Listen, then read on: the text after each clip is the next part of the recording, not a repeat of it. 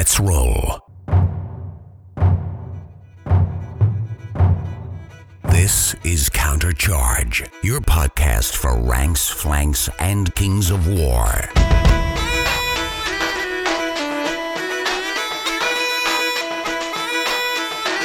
Join your hosts as they delve into the world of Pannithor and bring you worldwide coverage of all things Kings of War.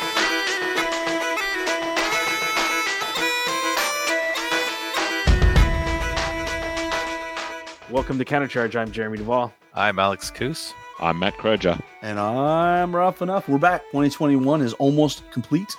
We are going to take our look back at the year that was 2021. You know, I don't even know, guys, how many times we've been we've done this, but I'm assuming it's been at least six years. Oh, not with all of us. This is well, my no, third, this, is, I think. this is the third Yeah. for you. How about you, Matt? Mm, yeah, this would be second or third for me. I think three. Okay. I can't Jeremy? remember. I can't. Uh, four, maybe four or five. I think you guys maybe did one or two without me. Yeah. Uh, and obviously, this is the well. You know what? Now that now you think about it, I think it goes all the way back to when it was me, Andy, and Mark. Maybe Yeah. even back to Magic Radio. So this might be Well, like the this would- seventh or eighth, and obviously This the would be first, the one first without one Mark. without Mark. Yeah, yeah. or Steve. Yeah. Yep. Should we jump into Black Friday purchases? I know you guys spent tons of money. What? Well, let's talk about it. Jeremy, you want to kick us off? Sure. I didn't really go super hard this Black Friday. I got married this summer, so was trying to like not go too crazy. But I do have a couple ner- noteworthy hobby purchases that I discovered this year that I want to share. So not exactly Black Friday related, but just sort of the year in review, looking back.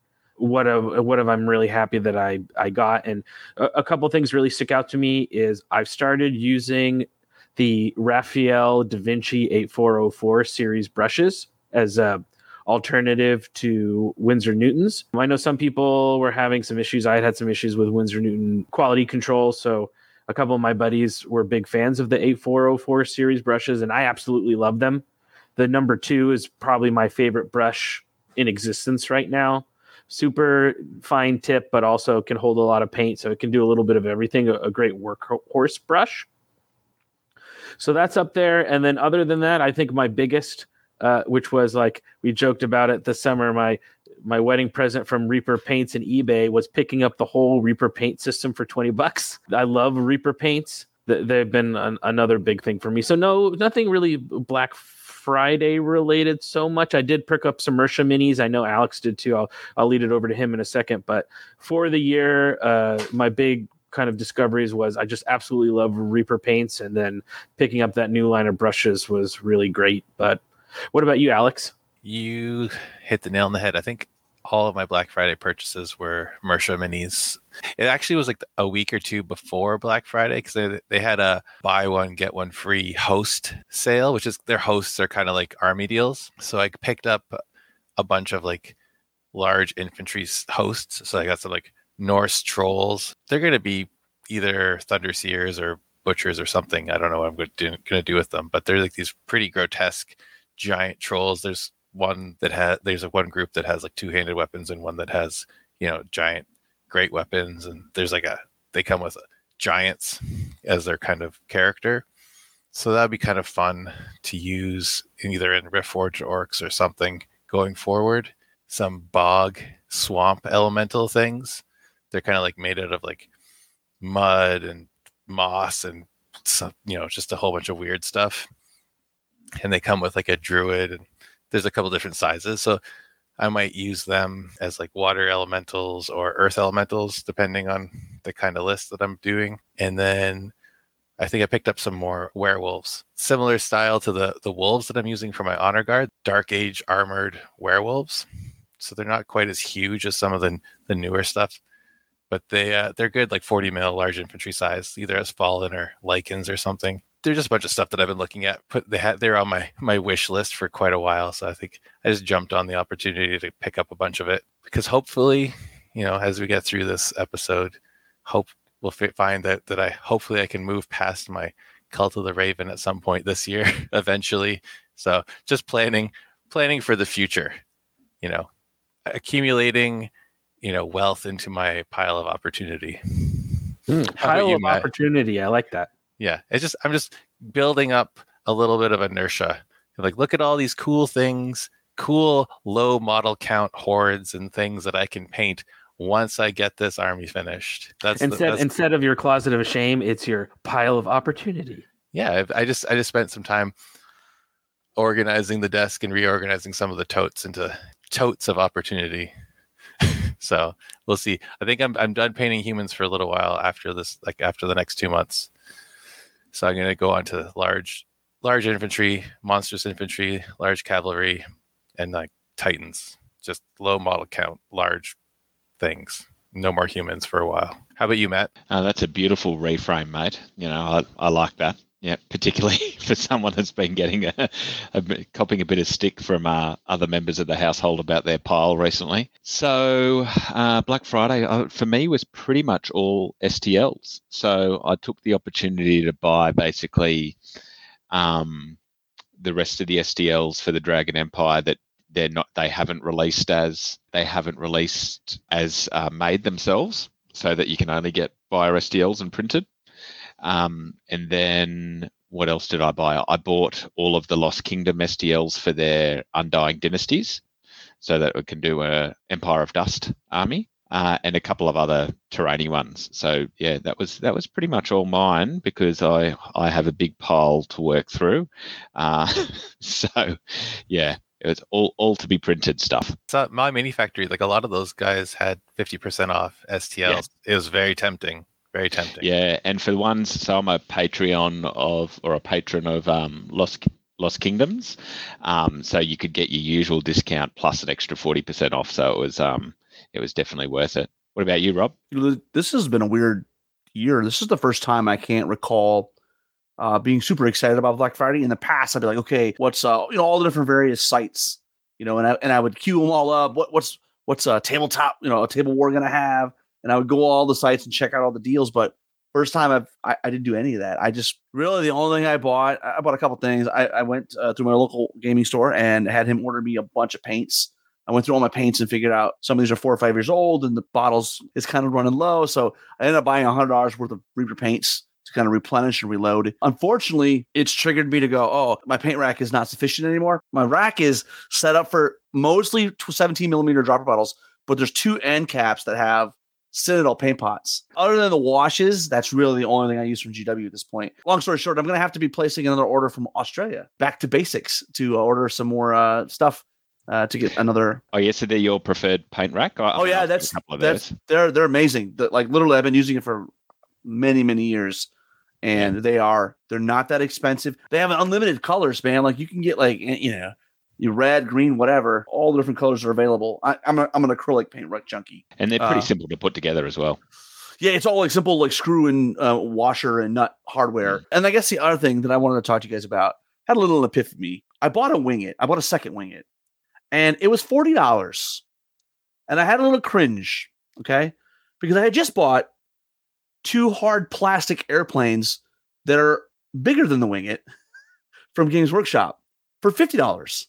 And I'm like, okay, are we getting to the point now where we're jumping the shark a little bit? It's it's apples to oranges. I get all that, but I mean, I have two unbelievably nice looking Aeronautica Imperialis grot bombers, hard plastic kit, no no mold lines. Put them together in like 20 minutes. Really nice kit, and each one's 25 bucks.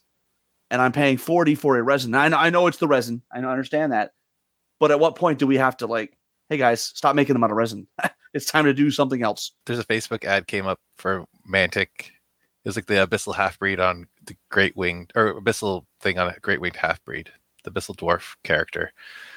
And this Canadian prices obviously, but it was sixty-five dollars. That's not an insignificant chunk of Right. change for a large miniature that is, you know, relatively old. It doesn't compare nicely to a lot of things that you can get for fifty to seventy-five dollars.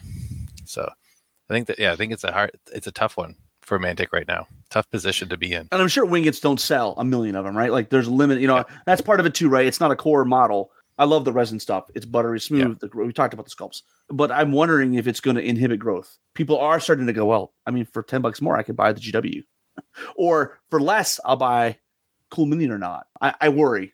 I worry. So, Yeah, Anyways. I think I think you make a good point with that last point, which is what I was going to say. Is I wonder if they're cruelled by volume as well.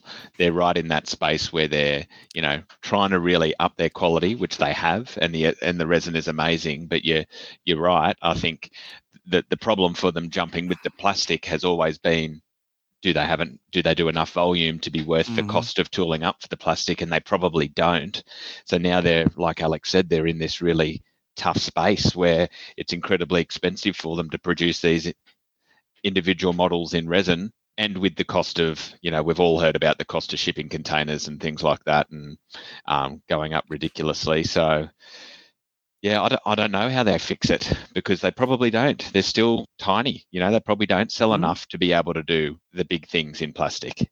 It's just something we'll be paying attention going forward, right? I, I think they've made the choice right as a company to no longer be the quote like cost effective alternative that they want.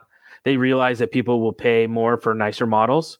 So I think that over the last couple years, that's sort of a space they've transitioned into, right? uh, producing higher quality models at higher price points. But is that ratio? or Are those two things increasing at the same rate? You know, is the higher quality of uh, model as we go on the bell curve and the price goes up too, or are, are those two points like going together? Some I think yes, maybe some no, but I I don't think you can't you can't call them like inexpensive models anymore, right? I think a lot of it is like the newer stuff is better, probably a, like still a decent value or a, a, closer. But then the everything else, the older stuff, I think is getting up and going up in price as well to match the newer stuff. And I think that's where some of the problems occur and some of those stuff is so old that even uh, one of my decisions and i think it goes into a lot of people's decisions when they're wanting to do a full mantic army because we're seeing a lot of that which is great right? People saying in my repertoire i want to have at least one all mantic army. Where are they going? They're going to the new abyssal dwarves our goblins or are they trying to pick the stuff that has the newer models because there really is a big disparity in quality between that old stuff and new stuff? And maybe not as much a disparity as price. It would be cool maybe one time if they did like a sales maybe sometimes on their older stuff.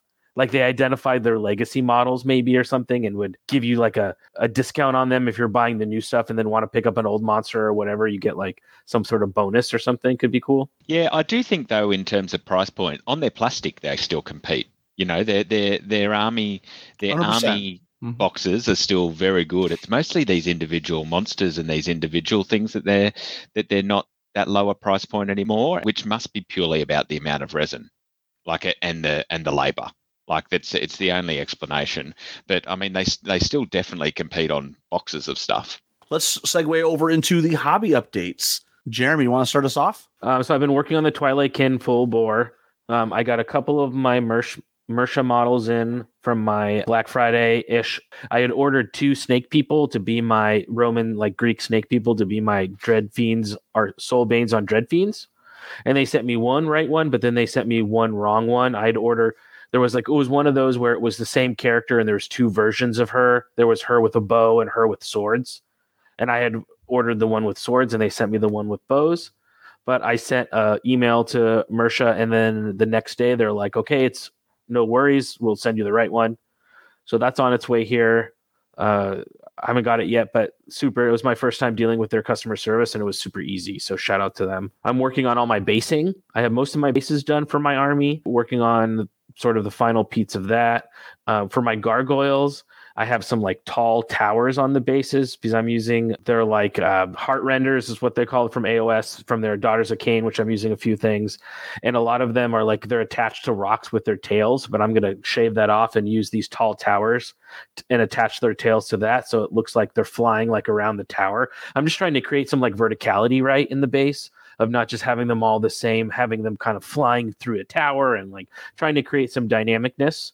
Uh, so I'm going to be really working on the the gargoyles over the next uh, couple of weeks. I started to work on my butchers and my horde of neophytes, but I really want to take Twilight Kin to Riddle of Steel in February.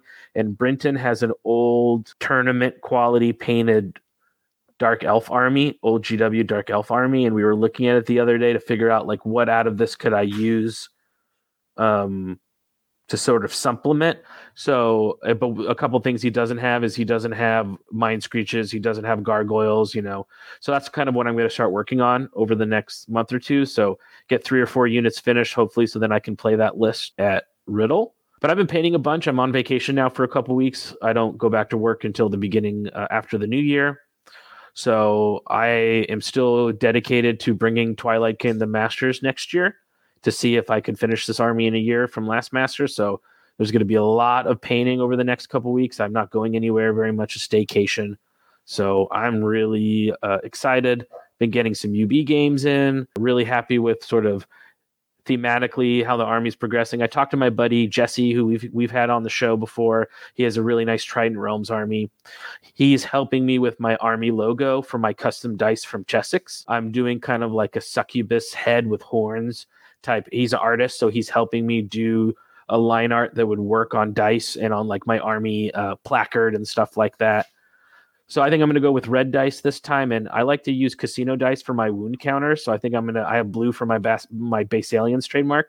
So I'm going to get red for the Twilight Kin, and then I'm going to get. I've been running Barkskin a lot, so I think I'm going to get some green casino dice for Barkskin. I love that new spell, so I'm just really excited. I'm in that phase where I don't have a lot done, but I have just enough done now where the army is starting to move from just the drawing board to like I'm actually beginning to see some of its theme and stuff like coalesce. So I'm totally psyched. That's awesome. That kind of mirrors how I feel about the Cult of the Raven right now with myself, although on a very much larger time scale than you. So I actually have got a few real life games in with what I have painted and what I have like roughly assembled lately. My uh, my club mates convinced me to bring a very partially finished list to uh, the Clash of Claws, our one day tournament at the beginning of December. So I actually had some real life games with it, which helped because I think this last year I had I had trouble getting making time for hobby, so I didn't make a huge amount of progress on it. So I've been trying to get things going again this fall. I finally got all the wolves assembled for my honor guard. So now it's down to, you know, performing some minor or potentially major surgery on some knights and wolves to fit saddles and riders to them over the next week or so. We have March of Death coming up in March here. So I really want to get something ready for that. So I think the I think I'm, I'm going to be in the same boat as you, Jeremy. I'm just going to be going full bore for the next two months to really get this army going because now that I've had a couple of real life games with it, it's like I'm getting a little bit more hobby momentum with it as well. So I really want to see it on the table. I got some really good ideas that I I really want to execute properly, but I think having a little bit of time pressure with an event coming up will help that quite a bit. How about you, Matt? What have you been working on? Uh, I'm just chuckling. Will it? Will it really, Alex? Will it really? in theory, in theory, I'm. I am. I am the ultimate. I am the ultimate procrastinator, and I always have been. And without a deadline, I ha- am hopeless to get anything done. And this last year, I knew I was if we were going to be coming back, I'd be running King Beyond the Wall. So I knew that I probably wouldn't be playing in it. So I, I, it was a very soft, soft deadline that my my brain just completely ignored. So now, yeah. John is T like my friend John McCready. He won King Beyond the Wall. He's my co-organizer for all the tournaments. He's going to be TOing March of Death. So I'm going to be playing in it.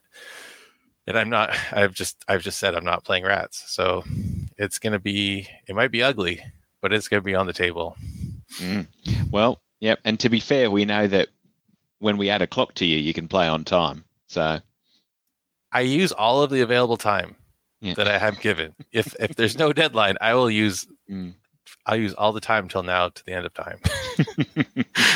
so my current hobby is well, still working away. I, am not gonna I'm not gonna um preface too much about what comes in our what did how did we go with our uh, 2021 things, but I've been still plugging away on the Dragon Empire. I've got some bases coming for my Armada. I've just decided to go with the the acrylic ones you can buy because I honestly just can't be bothered doing, you know, and they look pretty good to me. So. And they're super simple, right? I haven't put a couple of magnets into them, but they work just fine. Like. Mm.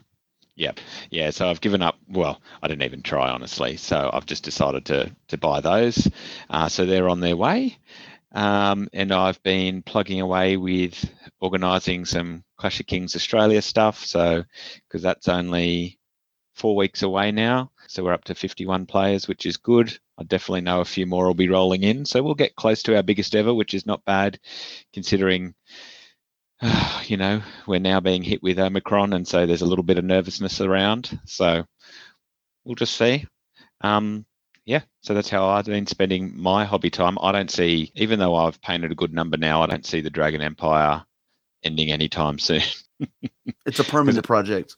it's a permanent project. I just and you know I'm one of those people that I I don't like to have two thousand points of an army. You know I like to have four to five thousand points or 10,000. something. Yeah, I just yeah I just want to Keep be able building to bigger and bigger and bigger. Yeah. You know what? There, there's no shame in having a lifetime project. Just Mm. come, Well, Yeah, I yeah. mean, if you never have to finish it, then you never have to be called to the carpet, right? Like exactly. Yeah, It's always due. a work in progress. Yeah. Yeah, the worst bit is about like it, kind of like with you, Alex, is any of the um, human factions, except maybe with the exception of Green Lady, have lots of infantry. So, you know, I've been in infantry mode the last couple of weeks, and so I think I'll be infantry mode for for a long, long time if I want to be able to play with all the variations. What about yourself, Rob? I have been prepping a lot. I'm, I'm going to be uh, like Jeremy after tomorrow. I will or after Monday, uh, December 20th. I'll be on vacation for the rest of the year. So I have been just building like a madman a bunch of things so I can paint. Put together a couple starter boxes for Dead Zone terrain. I've got a little bit more of Armada extra bits to go paint. You know, paint on. Like uh, I bought the stuff from Warlord Games, like the sea monsters and some of the scenery packs. So I've got to finish that. Put together a bunch of Imperial Aeronauticus, which is like uh, I've got like well, I have all the orc stuff, and so um, ground assets, bombers. So I'll be painting those up. Those I'm just gonna try to paint pretty quick. Um, and then ogres, I've, I got to get ogres ready for the end of January for King of the Monsters. So I need to get my uh, bully painted, and I need to make a Mothra model. And I'm thinking about using a couple uh, wingets. I'm gonna I'm gonna use it in my regular army, but I'm gonna re put a new base together because it's on a 75 millimeter base. And uh, I thought that'd be cool because Mothra in the game lets you heal two heal fours per turn. So if I have two wingets like on a base, right, kind of flying together, you know, it kind of makes sense, right? So kind of killing two birds with one stone. Um, and and my goblins are all put together, and so we're planning to. But my daughter and I are well. I'm planning for her to help. She may have other ideas. The, the plan is to paint a couple thousand points of goblins in a couple weeks. And I've been experimenting with colors, and I think I'm going to go with like something like insane, like bright teal and bright pink, and like just really like over the top stuff that I would never do because uh, I don't really care, right? I just just want to have fun, like you guys. I, tournaments, tournaments, tournaments, right? So we just ran a one day yesterday, which was crazy. We we had a six day notice and we had 13 people show up, which sucks because I didn't get to play. At Clash of Claws, we ended up with 13. We just were like, we talked about this on the live stream. We did uh, Ringer by committee. Three of us played two games at once at one point in the day. So I, That's my, awesome. I played two games, game one. And then I think Steve MacArthur played two games, game two. And then Jesse Bilbia played two games, game three. And I went to a two day that didn't have a ringer and did give people buys. That's terrible, right? Like Yeah. you got you got to have we didn't want any buys, and we had 13 people, and it was Yeah. like our first event at the store, back at the store. So we're like, everyone who showed up is playing. We're gonna play. Mhm. So, and I really appreciate it because I didn't. I got played one game It came Beyond the Wall, exactly. and all the guys were like, "You're playing today," I And we're like, playing again on the eighth. We got another Yeah. tournament, another one day set up for the eighth. That's So- awesome. I think I had I- one year where I ran six one days and I played in one. Yeah, Like, I, I, always well, I, to I, be I legitimately odd need to practice. Like I legitimately am going to get curb stomped if I don't know how to play it. I forgot one hobby update. My Osmira arrived from Creature Caster.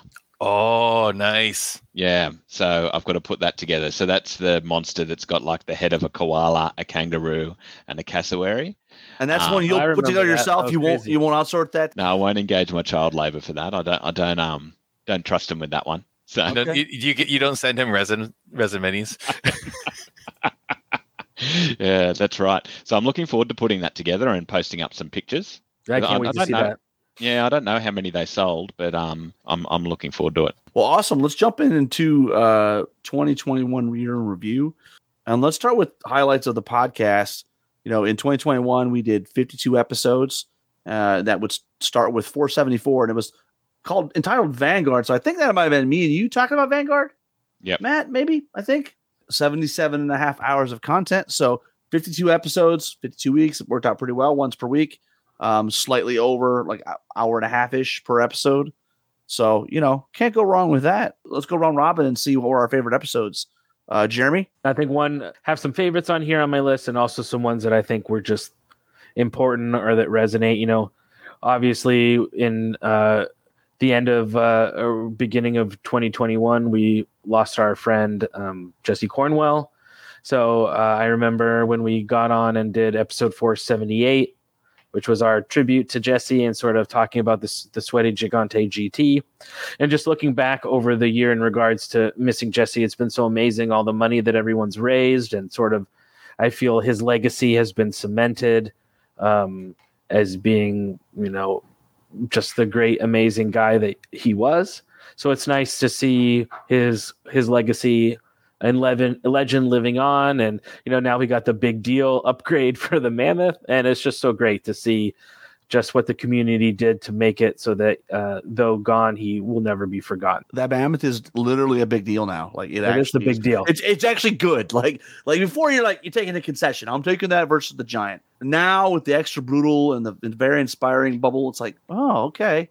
And Rampage, not to be undersold. Rampage D6, that's It's up to 18 attacks, man. As long as you can roll a four. In an army that got a significant buff. Yeah. Oh, yeah. so- o- ogres oh, yes. are looking really strong. I'm Which glad I- I just bought an all mantic ogre army. a couple of my other favorite episodes 487 which was the matt and alex q&a episode and i remember I, i've talked about this before but i listened to that on the way home from the first tournament they had at reno and uh, i just really loved that episode super funny to uh, hear you guys together um, it was awesome to have rob back at masters doing his uh, patented masters coverage this year was so amazing you know masters is always great but it was so great to have Rob have the table set up again and doing content and everything. Um, episode 500, obviously, right? Um, a great episode. I loved our uh, can't say cock cock anymore. Uh, October preview month. Matt was super fun that we did. Uh, we had a lot of fun organizing those episodes. The meta episodes with Tom and Britton. So I feel you know we've had a, a- lot of really cool stuff this year. I think considering all the chaos and everything we've been going through. What about you, Alex? What episodes stand out to you? Top of the list has to be getting to interview Alessio Cavatore with uh, Mark, what we did for the episode 500. It's kind of like a nice way for Mark to go out, you know, interviewing a big heavyweight. And then I, it was amazing for me to have the opportunity to like actually take part in that. So that was a lot of fun. He's a he was a great guest. It was a lot of fun to uh, to make that episode, and you know, it got me uh, got me on track to learn how to edit quickly. and then uh, you know, ob- obviously, and kind of tied to that was episode 500, and just you know, just everything involved with that. That was a lot of fun. You and Matt did a really great job with your uh, your cock foreplay episodes. You know, all every week, the little tease, and it really kind of just like it was a good way to like build interest and excitement for which turns out to be like one of the best, you know, Clash of Kings so far, I think. And then only because it, you know, I think I think I did this last year too, but just the the triumph of finally uh finishing at the edit on my episode with Billy, which might have been a six or seven month process. Uh, my Thanes of Theme episode is a lot of fun because that I, you know, I've always loved Billy's armies, and I've we talked about it a lot last year, like putting an episode together to talk about his process and you know his inspiration and stuff. So it was really awesome to be able to, you know, showcase something that was, I think, in the community is just an amazing example of how you can take uh, what's simply like a gaming tool and make it something a really creative process.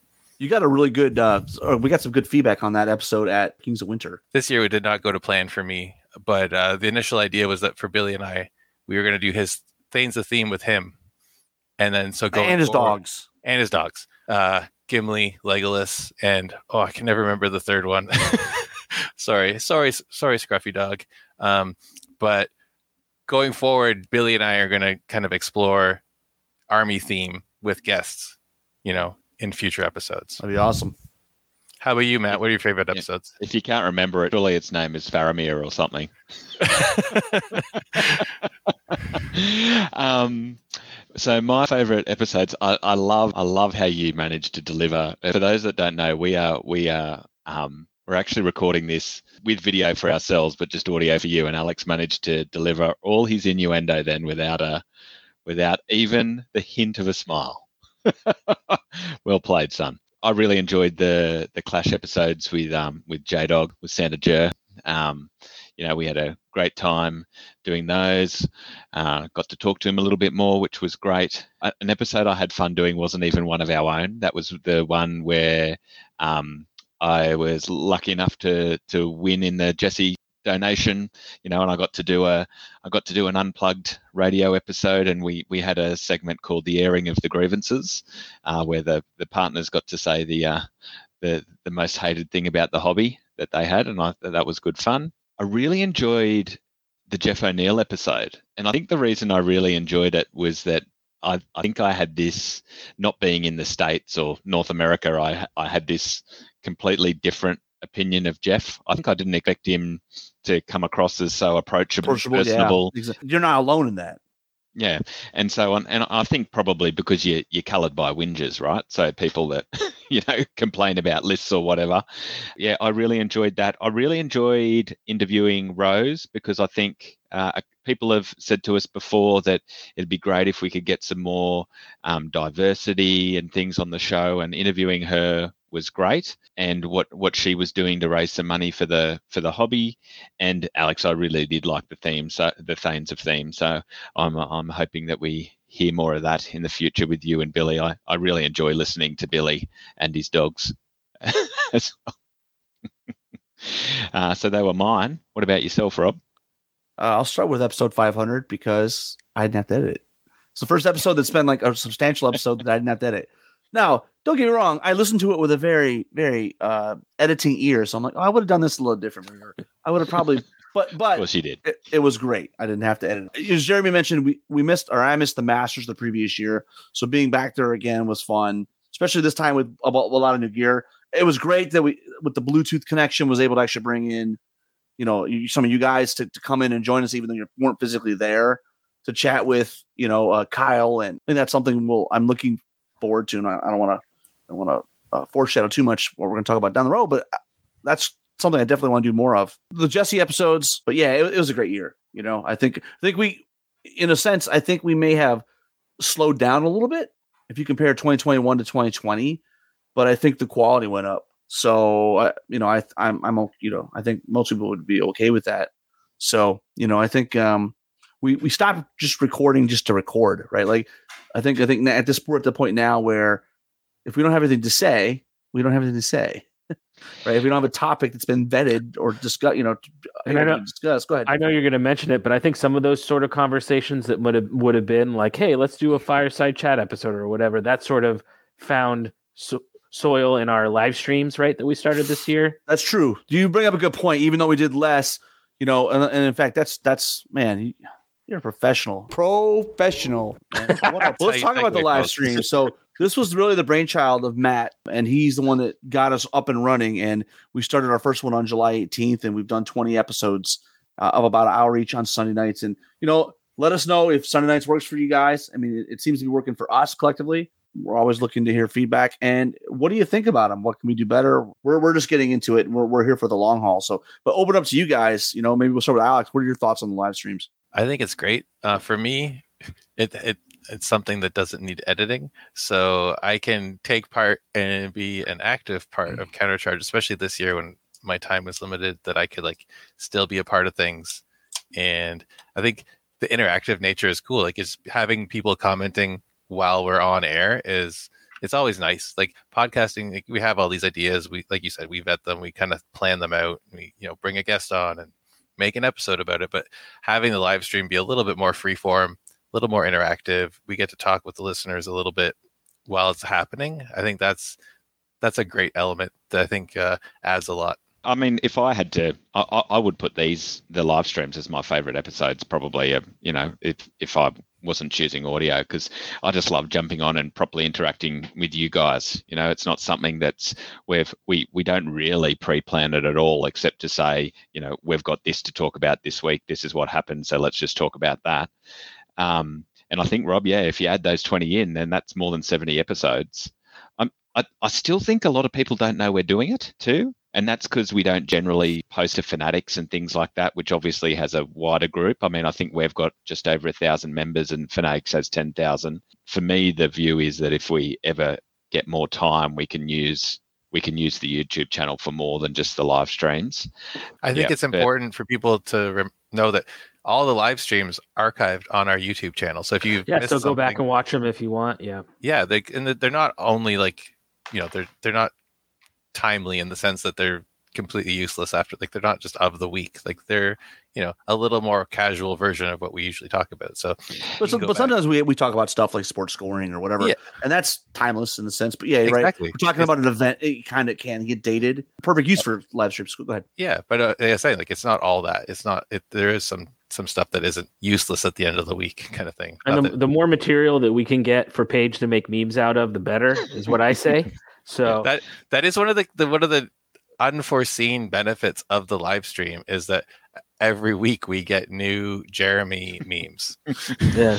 Yeah, I, I would love to see them become even more interactive in terms of that we've basically got nothing to talk about, and that that people give us some ammo to talk about. You know, and use it as a live Kings of War fanatic. You know, that you get three or four people, depending how many of us are on in the night, to talk about something live. I'd, I'd That'd be a I'd love great idea. Maybe do like well, that once a month or something, where it's just Yeah. like yeah, yeah, a lot Q&A like toss episode. Yeah, community roundtable kind of idea you know, I, I think that would be even better. But so for those of those that might miss some of the, you know, the the more little tournament based discussion that we used to make episodes about, you know, the live streams where you're going to get it from. So if you've been to a tournament or want to know about it, you know, jump on that Sunday night or or look after, and uh, yeah, you can see it there. And I'll also mention there, there are some people that we've brought on as guests that like to get them on for the podcast. It, they're just not really. That's not better format for them, right? They just want to come on, spend ten minutes telling us about their event, and be done with it, rather than a whole production. And it's fun to show pictures, right? Or show visuals mm-hmm. of, hey, this is the unit I'm working on, or here's my base, or, you know, Yeah. so it's a whole different medium that we can kind of explore. And I think we've only really touched the surface, right? We've started to do it, but if it becomes a thing that we really put our countercharge polish on, I think it's an area that we can really do some cool stuff in. We'll take a quick break and we'll be right back. This is Matt James from the Kings of War Rules Committee. You're listening to Countercharge. This is Countercharge, your podcast for all things Kings of War. I'm Patrick Zorro Allen, the Kings of War has been and newest RC member, and you're listening to Countercharge. And we are back. So I think next on our year year in review list, we're going to take a look at, and I'll I'll uh, uh, go first because I have nothing to say, which is Kickstarters this year. I continue my zero in in in Kickstarters. Um, what about you, Rob? Did you kickstart anything this year?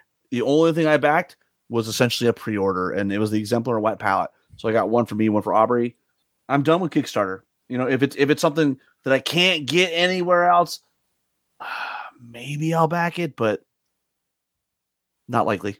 How about you, Alex? I backed two, but they're both STL based, so they're a bit you know faster turnaround. With the one, I backed the Beast Rider Wars because they had uh, Raven and Falcon mounts, like giant ravens and giant falcons for potentially for knights for a late uh, Order of the Green Lady Army for Forsaken. Uh, but and so there's some bears and wolves and stags. I have these are like digital versions of miniatures that already existed in a lot of cases because I had the bear riders from this company from for years that really liked, and they just came out with the birds this year as STLs. But the download link expired in like a matter of weeks, and they've been very slow to give me a new link, which is making me a little frustrated. I should have just skipped the Kickstarter entirely and just gone through MyMiniFactory because this is getting a little bit silly.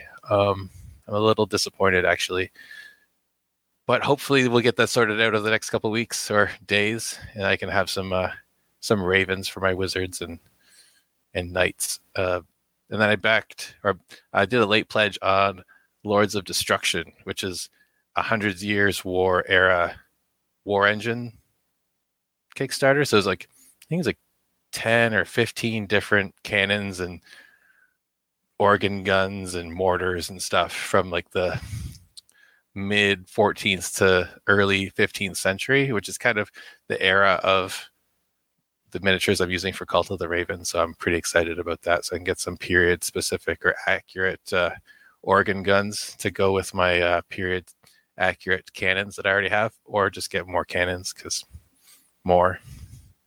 But other than that, I didn't back anything. Um, I like the STL Kickstarters just because you know ostensibly you get the the product much quicker. You don't have to wait a year and a half for the miniatures. You just wait a couple weeks and they send you the files, or they're supposed to.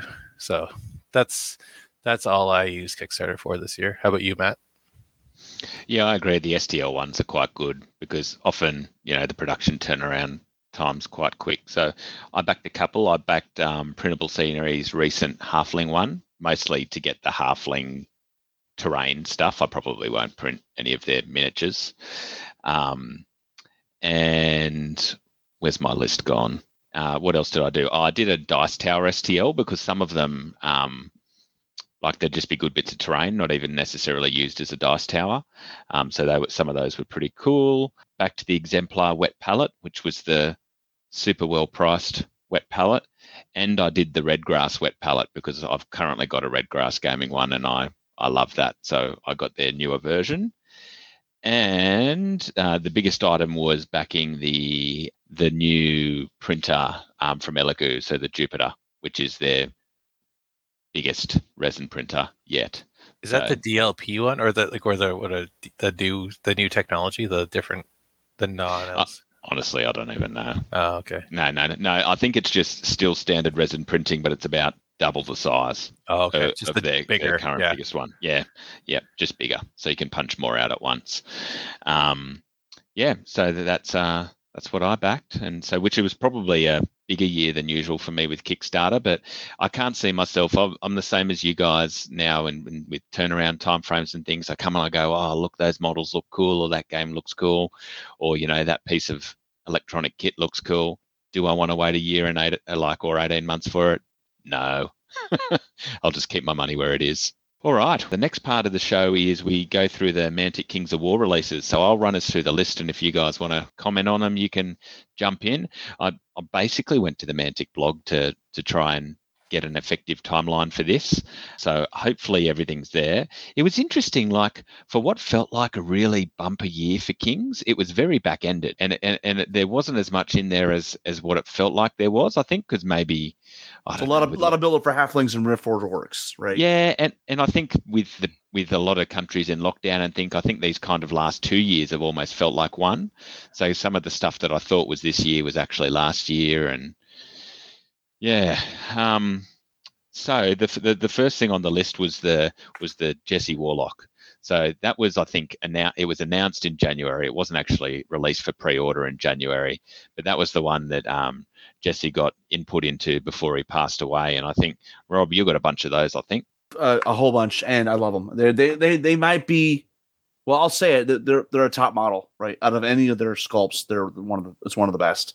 The little touches that you know the the staff he's got the kind of you know it's round and it's got like stuff that kind of looks like maybe pizza slices and mm. just little little accoutrements like that that kind of just make you go oh man this is so cool they did it really subtly you know that yep. that that he got the design influence but it, it, had this you know that for people that knew you you really saw this influence of pizza jesus yeah and really people two siege breakers, hordes, and a warlock fits it as allies at 2300 points. So every every army should have one. Every army should have one. In January, also saw the release of the Ratkin Vanguard um, with some of their new sculpts. So I mean, I think. I mean, I don't think they're quite as well loved as the Goblin sculpts, but I think uh, Alex, what what are you what are you thinking of the Ratkin sculpts? You're our um, resident underdweller. Yeah, I think they're great. I think they kind of, you know, the we saw some of them get rules in Clash of Kings. I don't play Vanguard very much, so I'm not. I don't pay as much attention to their Vanguard releases, but I will say I think they do carry on like the trend of all their Vanguard minis look great. Like they all are. Uh, they're a cut above the Kings of War stuff. I think. I think they're really good for characters, and some of the stuff it looks really good. Mm. Yep, and I, I kind of, I mean, we we spoke about price earlier. I find their Vanguard stuff pretty reasonably priced. You know, with the individual resin models. Yeah, I think the the box set the box sets are great. Yeah, Some they're of the resins, I mean, I mean, like two Legates for eighteen dollars. Yeah, right. That could get a little bit, but like their box, their starter box is a great value, like thirty five bucks. Yeah, And you and get, I think like, if you're going for plastic. characters to like Mhm. you know, kind of like be centerpieces or focal points on your multi bases, I think it, it goes. They're good for that for sure. Yeah, like you wouldn't want to make a full unit off of some of those Vanguard individual sculpts, right? Because it would be ridiculously expensive. But like you said, as like a unit hero or something, some of those would be really great. And so then February saw some solo rules for Armada. Not that you know, I don't think any of us would have played the solo rules for Armada. Um, March saw some revised Vanguard rules, which again I haven't checked out at all. Um, Uh, I mean, Rob, they have you? basically combined a bunch of books into one. So Yeah, they okay. streamlined a bunch of things, and, and and they fixed a lot of stuff that you and I bitched about Mm. earlier in the year, right? You know, yeah, with which some is of the good. scenarios, which yeah, is good. and I think and I think you know our our gripes were were common gripes, right? It's not like they Mhm. were. I would say we're not the hardcore demographic for Vanguard, but I think we're the important demographic in the sense that we're the bigger demographic. We're the d- bigger P. Like you've got to get the the semi casual skirmish player, Yeah. to really make Vanguard profitable, right? Like if you just if you just rely on the hardcore skirmish player, Yeah, the people I who don't know. love Vanguard really love it, but Yeah. I think that's a that's a small dedicated core. There's a lot of fringe players that are interested in it, but get turned off after a couple games. So I think they need to be able to. And it's hard after playing Yeah. Dead Zone for the first time this year. Dead Zone is so amazing right? that it's just like I'm It's, playing. hard- it's Dead hard to make it. Ex- is it you know the accessibility of the two games are and I, and I get like yeah, and I get what Alex is saying is that the people who love the crunchiness of Vanguard love it. So you don't want to mm. mess with that. But yet, if there was like a Vanguard light version of the rules that were more akin to Dead Zone, I would be playing that game up the wazoo. Yeah, totally. I, I, I honestly, at this point, like in terms of time, I, I can't see myself going back to Vanguard unless it becomes like that. I'll be with Kings and Armada, and I'll probably Vanguard will be in the box. Yeah, it seems like Armada is a bit more of the the level of play that people were expecting or hoping Vanguard would be. Yeah, yeah, and and still, it like kind of like Kings, right? Armada is that it's it's reasonably easy to pick up, but like if you want to be really good at it, there is there is a reasonable amount of tactical, particularly movement based depth. Yeah, I think there's a lot, a lot, a lot of. uh I was going to make a, a, an ocean pun, but it left me. But yeah, I think there's a lot of open seas ahead for Armada for uh for potential because I think it, I think it's it's grabbed the community on a wider scale that in a way that Vanguard didn't. And so then May saw some League of Infamy, focus on League of Infamy. July was Caesar Flame for Vanguard, which was the expansion that introduced flyers. We saw a little bit of drama around their flyers release, particularly the dwarf ones, yeah, which to respect Mantic, you know, they I don't know how far into production they were, but they basically said, All right, you know, that's it's overtly negative there, so let's can it. You know, you wouldn't see many companies doing that. No, I think that's that's a a good example of how tied to, to the community that Mantic is because yeah, that was that was a big kerfuffle. Yeah, yeah, yeah, yeah. The, the flying phalluses. Yeah. Yeah. and then August saw our big release for the year, which was the Halflings, um, which obviously we haven't got many Riftforged orcs yet, and I don't think people have had time to see how good Riftforged orcs. we just got the starter boxes in this week, and Yep. they're pretty Yeah. sweet models. But uh, to me, it looks like, I mean, if you go by what's been posted on social media, they have sold a fair bit of halflings, it looks like, which I think is great. Yeah, I think like one out of like four people that play Kings of War I've talked to are like, yeah, I picked up like a, a mega army and a bunch of stuff just because Mm. they like they're cool looking and they're different. I think they've done a good job of making halflings something a little bit unique. So Yeah, and this delving into a realm that's relatively their own IP is is I think good from a you know a selling models point of view as well as directing to their game. Right there, there wasn't really you'd saw some companies dabbling in halflings like Westfalia and and things, but no one had gone the hard plastic route. yeah, mm. Um, and then we had a Salamander Warband. So when was the Salamander main army? I felt like that that was this year, but it must have been last. No, it was this year. I just don't know remember exactly when. Yeah, I was think it was around the around the same time. yeah Yeah, I'm so I'm, I'm, I must Um, have. July and August. I think it showed up because that's when all the Yeah, I mega think they army showed up and the, around the same time as Halflings. They had the Mega Army and and normal army. Mm, yep. I mean, I I love some of their Salamander stuff. You know, Mm. the um the Rhinosaur Cavalry. Oh, I've got four boxes, baby. I'm ready to roll. I- I think the Lechalodon is one of my. Well, we'll get to it later. Very I, great. Very. Great I like it a lot. hmm Mm. Yeah. Yeah, yeah. So I think you know two big releases there. September was another Halpi's Rift campaign. Uh, I'm not sure how much of a success that was for Mantic or otherwise. I didn't really participate. I don't know. Did any of you guys participate? We didn't really have much in, in real life gaming around Mm. here at that point, so we didn't. I don't think many people did I much. think for it that. was uh, dotted around the U.S. There were there were people that were playing. I know the folks in Michigan up at Evolution Games. Um, they had a little tournament where they used the the you know the campaign book with some eh, you know and the campaign book you know it is essentially a narrative play right it's Mm. wonky stuff which is really cool and obviously they were play testing some of the stuff that was to come in clash of kings but you know there's still value there if you haven't picked it up pick it up i mean there's some there's some interesting things in that in concepts in that You know, playing on the different planes of existence is pretty cool Yeah, yeah, I, I liked some of the rules in it. Um, like I looked at it, but uh, we were the same to Alex. You know, we were locked down a bit longer here, so just there wasn't much in-person gaming happening. Uh, October, we moved on to the Elf Fleet for Armada, which I have to say is probably my least liked fleet. they just showed up in, in our shop like it's been may, maybe the delay in shipping is starting to bust free but we, we- they finally showed up to start Twilight Kin came out at some point too, right? Yeah, Right. so Saw those off in the blog, I think it missed some things. Yeah, Yeah, so. I've definitely missed. I some think they came here. out about the same time. Yeah, um, I like the Twilight Kin. Don't like the Elf so much. Um, Yeah. yeah.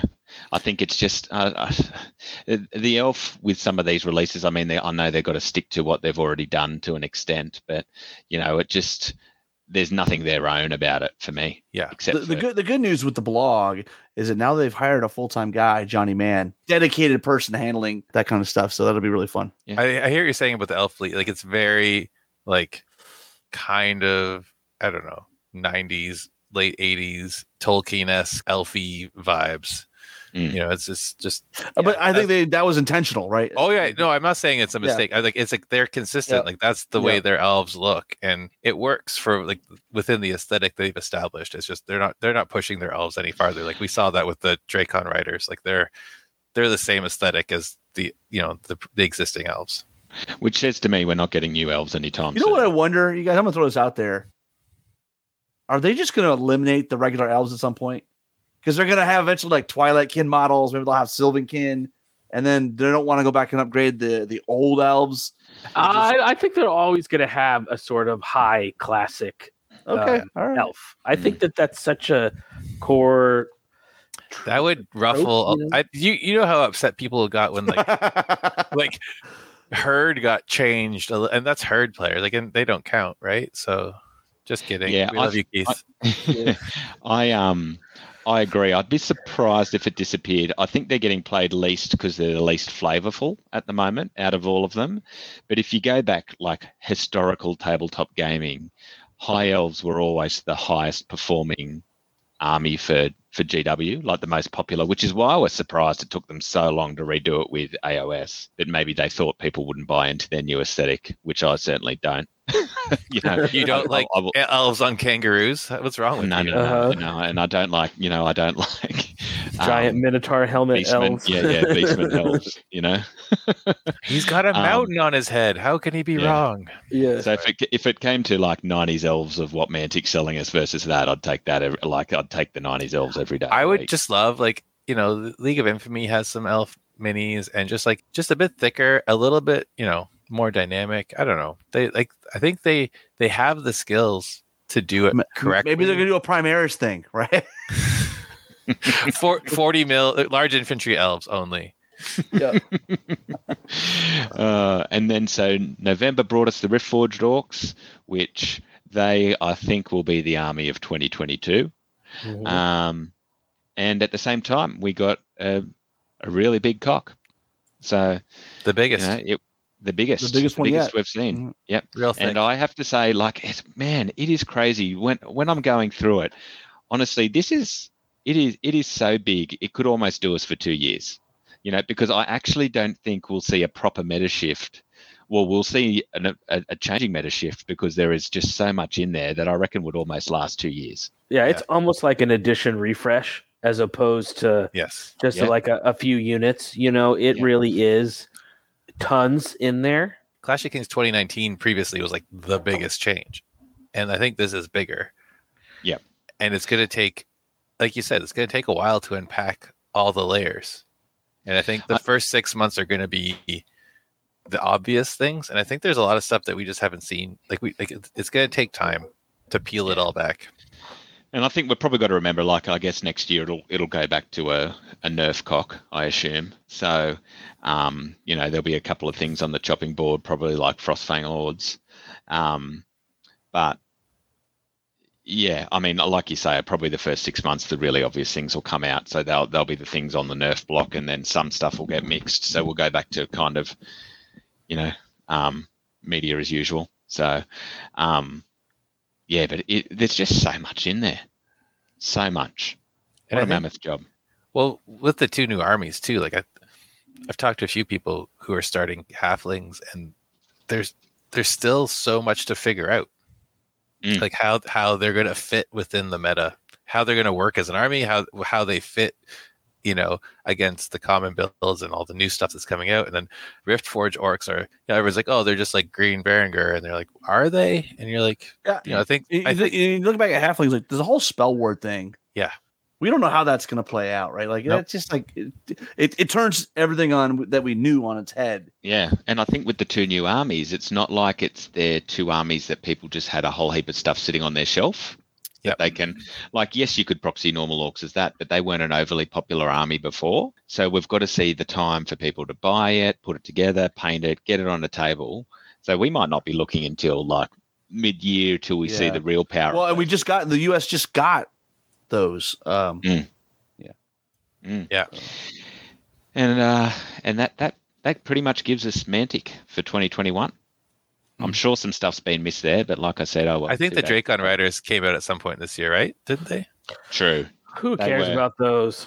Yeah, there's well, there's filthy a lot of stuff that came out that was based on a League of Infamy, right? And then obviously Yeah. the additional Dracon Riders came out as well. Yeah. Yeah. Uh, Mm. Same thing Yeah, with so the think Air it was around the Elementals. the year. Right. There's Yeah. been a bunch of stuff coming out this year. I mean, let's be Okay. honest. Matt's no Mark Zelensky. No, No. he really is. No, no, no. we No, we no. miss you, Mark. If you, if, if you cut you, me, Mark. the word Mantic doesn't drip out of me. you know? yeah, right. uh-huh. That's right. That's right. Well, guys, what are your favorites? Uh, let's take our top three. Jeremy, what are your favorite uh, Mantic releases for 2021? Sure, sure. So my number one is the Clash of Kings 2022.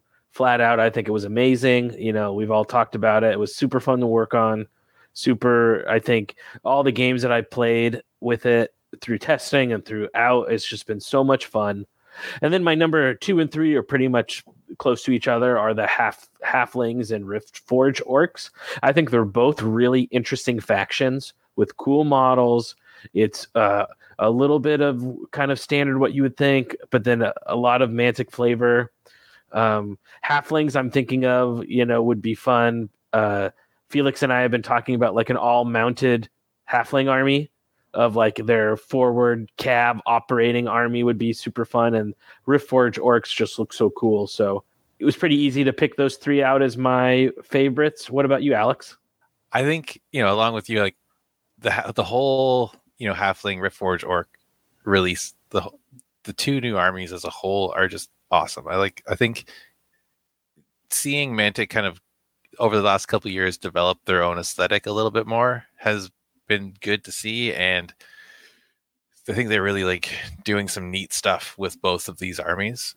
Uh, you know, they're not halflings, but I think the new trolls the forest trolls and troll gunners are really cool minis like the aeronauts uh, you know they're you know everyone's like oh my god they're broken but they're pretty cool minis too and i think this the overall aesthetic of the halfling army is really nice you got like the the mandalorian ugnaught ripoff guy engineer with the gun you know he's pretty cool and i think there's a lot of lot of character in the army in in the army overall which is awesome and then rift forge orcs you know it's it's a different take like it looks cool. Like there's a lot of neat stuff. Like there's like the Stormcaller and Storm Slayer guy and Thunder Seers. Like there's a lot of new stuff, and it just looks neat, which I think is cool. Um, like we were saying earlier, the League of Infamy stuff. I think they're stand like you know Vanguard and League of Infamy minis. The when when they have time to focus on individual characters and stuff, they they really take them to the next level, and I really like to see that. And then I think the Lechlodon. I don't know. There's something about that mini, like it, its pose, and it's really dynamic. And every Salamander army has them, so I'm glad that they're going to look good. So I think those are top, probably my top three. How about you, Rob? Number one is rhinosaurs. They are just extraordinary. I know they're, you know, they they look like giant rocks. I mean, they're just big and bulky, and they look imposing. The second one, I'm to go outside of Kings of War. Uh, I picked up the Dead Zone GCPS uh, Urban Pacification. It's like these guys with like riot suits and big shields and these little drones. Man, that might be some of the best looking sci-fi models around. The robots are badass. I magnetized them so they all have the different weapons and stuff, and just totally awesome. I Uh, saw and then- those pop up in my feed the other day, and yeah, Oh. they are rad. I Yeah, they're awesome. I just gotta decide what color to paint them on. I've been watching a lot of aliens and predator movies. I'm like, maybe they should be like Space colonial Marines. marines. Colonial Yeah. Marines, yeah, yeah. Yeah, but I'm like, ah, I don't know. But anyways, yeah. And then my last one is the Riftforged Orcs. I finally saw them in person last Wednesday. they are as good as advertised, and I think I told you I may have pre-ordered some stuff. Luckily, the first shipment didn't arrive; like it was limited, so I was able to say, "Okay, look, I'll get on the next shipment." So I have delayed my acquisition, but because I already have too much crap as it is. But it's coming. I am definitely going to be on that train at some point. Too much opportunity. Yes. Piles of it, really, right? Yes. Well, it's a Heaping garage piles of full opportunity. Yeah, Totes and, uh, full of, yeah, uh, it's a garage full of Yeah. of opportunity. Yeah. So that's me, Matt. How about you? So for me, I had the halflings as number one. You know, I think that's a that's a great move in terms of a you know an area for Mantic that's not done, and I I, I love the sculpts. Two was Clash of Kings. Uh, I just think it's such a big shake up. Yeah, I think a, a, lot of good stuff there that just brings a lot more flavour to the game that we really haven't seen as much of across any edition so far. Three for me was the the Rhinosaur Cav. Yeah, I just there's something about those models that I just I just love. What if we move on to favourite Kings of War thing at all from 2021? Uh, so more more community based. Jeremy, do you want to kick us off with that? Yeah looking back at 2021 a few things jumped jumped out at me as sort of my favorite things. Uh, my third is uh, uh, my love hate relationship with ub you know i have no one else to play with so i gotta play ub it's one of those things i wish i didn't have to but i'm really happy it's there. So shout out to tom annis rashad ryan keith uh, a bunch of people uh, that i've had a chance to play ub with this year and who I play with UB on a regular basis. You know, I got married this year, and it was really great to take uh, Hillary to some tournaments. She came with me to Lone Wolf and Living Legends in Texas, and was hanging around uh, for Riddle Steel prior to the pandemic. But uh, you know, she's got to know some of the people in the hobby and just kind of hanging out and stuff. So that's been a real blast uh, taking her. I know she was able to go on on air with us a little bit at Mass uh, at uh, Lone Wolf, or was that Masters? No, it was Lone Wolf. Okay, so many tournaments. I'm forgetting. You can edit that out. Okay, and then number one, uh, probably, uh, you know, you. It's hard for U.S. Masters not to be the big number one on my yearly thing, especially in a year where so much else got canceled. You know, a, a big shout out to the Texas guys stepping in to run a Masters so that we could have one. You know, it was great to see everyone. Uh, it was great to see the Reno guys make a splash at Masters. You know, our scene in the West has really, over the pandemic, grown and grown thanks to both the Reno guys and the SoCal guys, uh, Surge and Destroy guys. So it was really great to see uh, some people from Reno make the Masters team.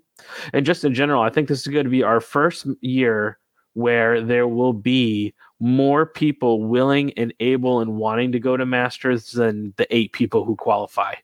And we've never had that. So, yeah. What about you, Alex? Well, to go down the list, uh, three to one.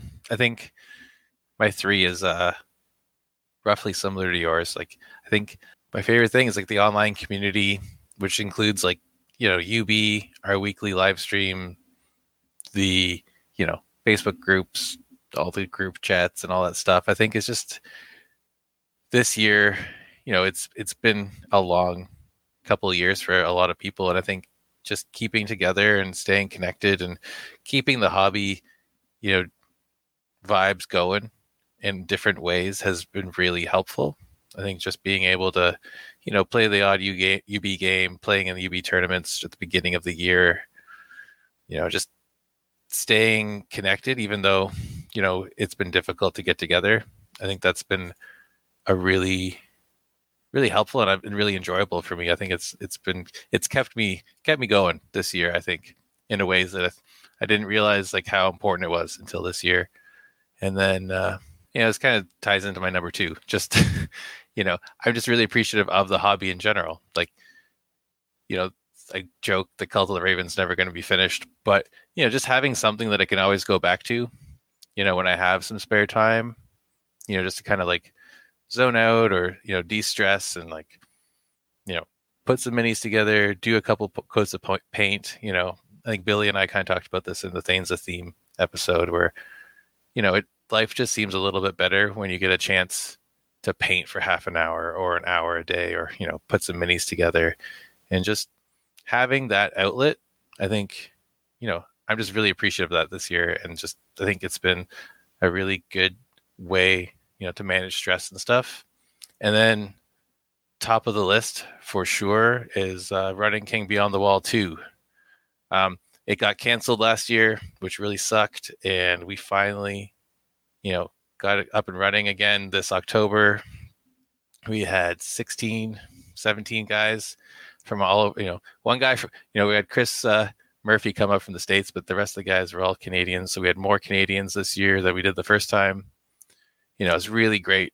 Everyone was super keen to come and play and, you know, went out, went very smoothly and it was an awesome weekend. And we had some new players, some old players, and it was just it just reinvigorated like why why we play is awesome.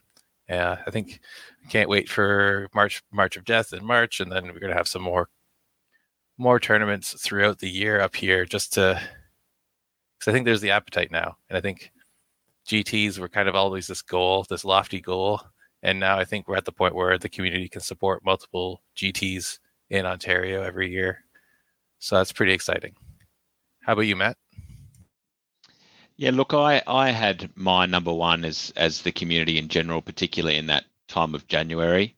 You know, we um we saw them really pull together to to celebrate, you know, a member of the community that we lost, you know, raise some raise some great money, um, and then, you know, various tributes through through armies and and things like that. And so I think that just showed the the the quality of the community.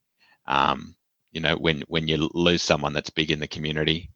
Um, number two, um, I had as Clash of Kings Australia 2021. So in in the you know we were between waves in Australia at that time, um, so we still managed to draw a decent group together, and we had a really good time at a new venue, which we'll be revisiting this year. And you know it's our it, it really is our one big sizable tournament in Australia. So it's a it's a great time where we where we all come together.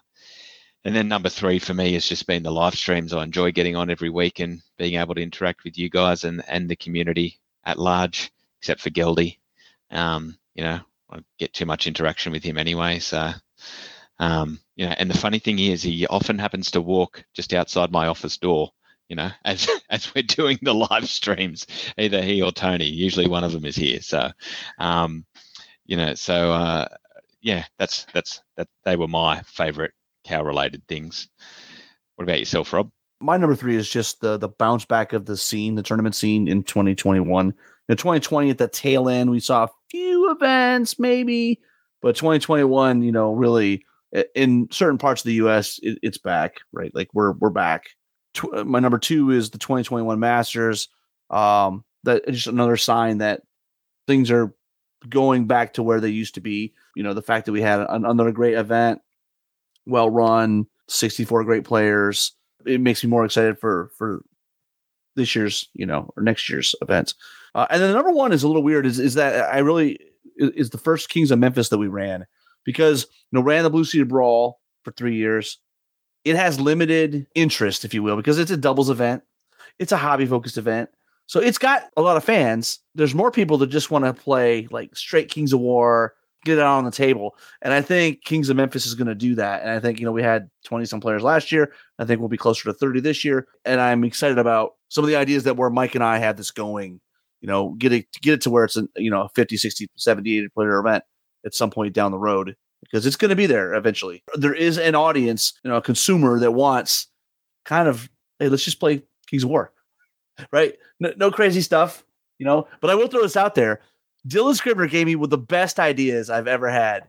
You know, he thought, you know, you know, you go to the events and they have all these crazy like monsters and stuff. I think for this year, his idea was, what if you give everybody a bard? They have no offensive ability, and all they have is, you know, an aura of some sort. So I, I I'm thinking about that, and I'm thinking about, well, man, what if I had like, you had a deck of five auras, and you could play what you have your model, in each game you can pick an aura, but you can only play it once in the tournament.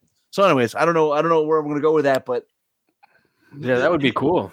Yeah. Yeah. He gets to play a song at, at the beginning of every And that fits the whole like you Yeah. know country Kings of music scene, and uh, Right, yeah. it fits into that. Yeah, for those who don't know, Memphis is obviously one of the homes of rock and roll, right? Elvis Presley, Yeah. Johnny Cash, Roy Orbison, uh, Jerry Lee Lewis. It doesn't get any cooler than Memphis. I mean, really, really. Uh, which is why somebody like Alex not visiting me is just like it's such a travesty. Hey, when they when the border opens. Well, I was just gonna say that the Kings of Memphis is on my list of ne- events next year, but Yeah. Rob just skipped right over me. He only cares if Alex comes. Well, Wow. Alex got the look though. Alex looks like he belongs at Sun Studios. Uh, We know you've been sliding down the ladder of favoritism, Jeremy. I Well, still it's- have yet to although. I will I will say no one no one in the- in the listening sphere or eh, non does not they do not want to hear me sing. So I may look it, but I do not sound it. yeah, so I'm just excited about where that's going to go.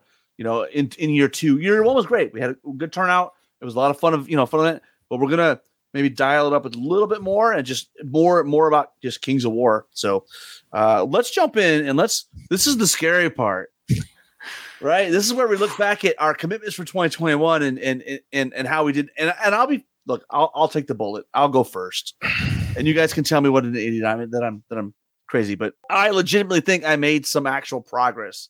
2021, I promised more progress on the Halfman. The first part of that was to get the Wing Beast painted, which is an Atlantis miniatures Griffin with a uh, Westfalia halfling on it.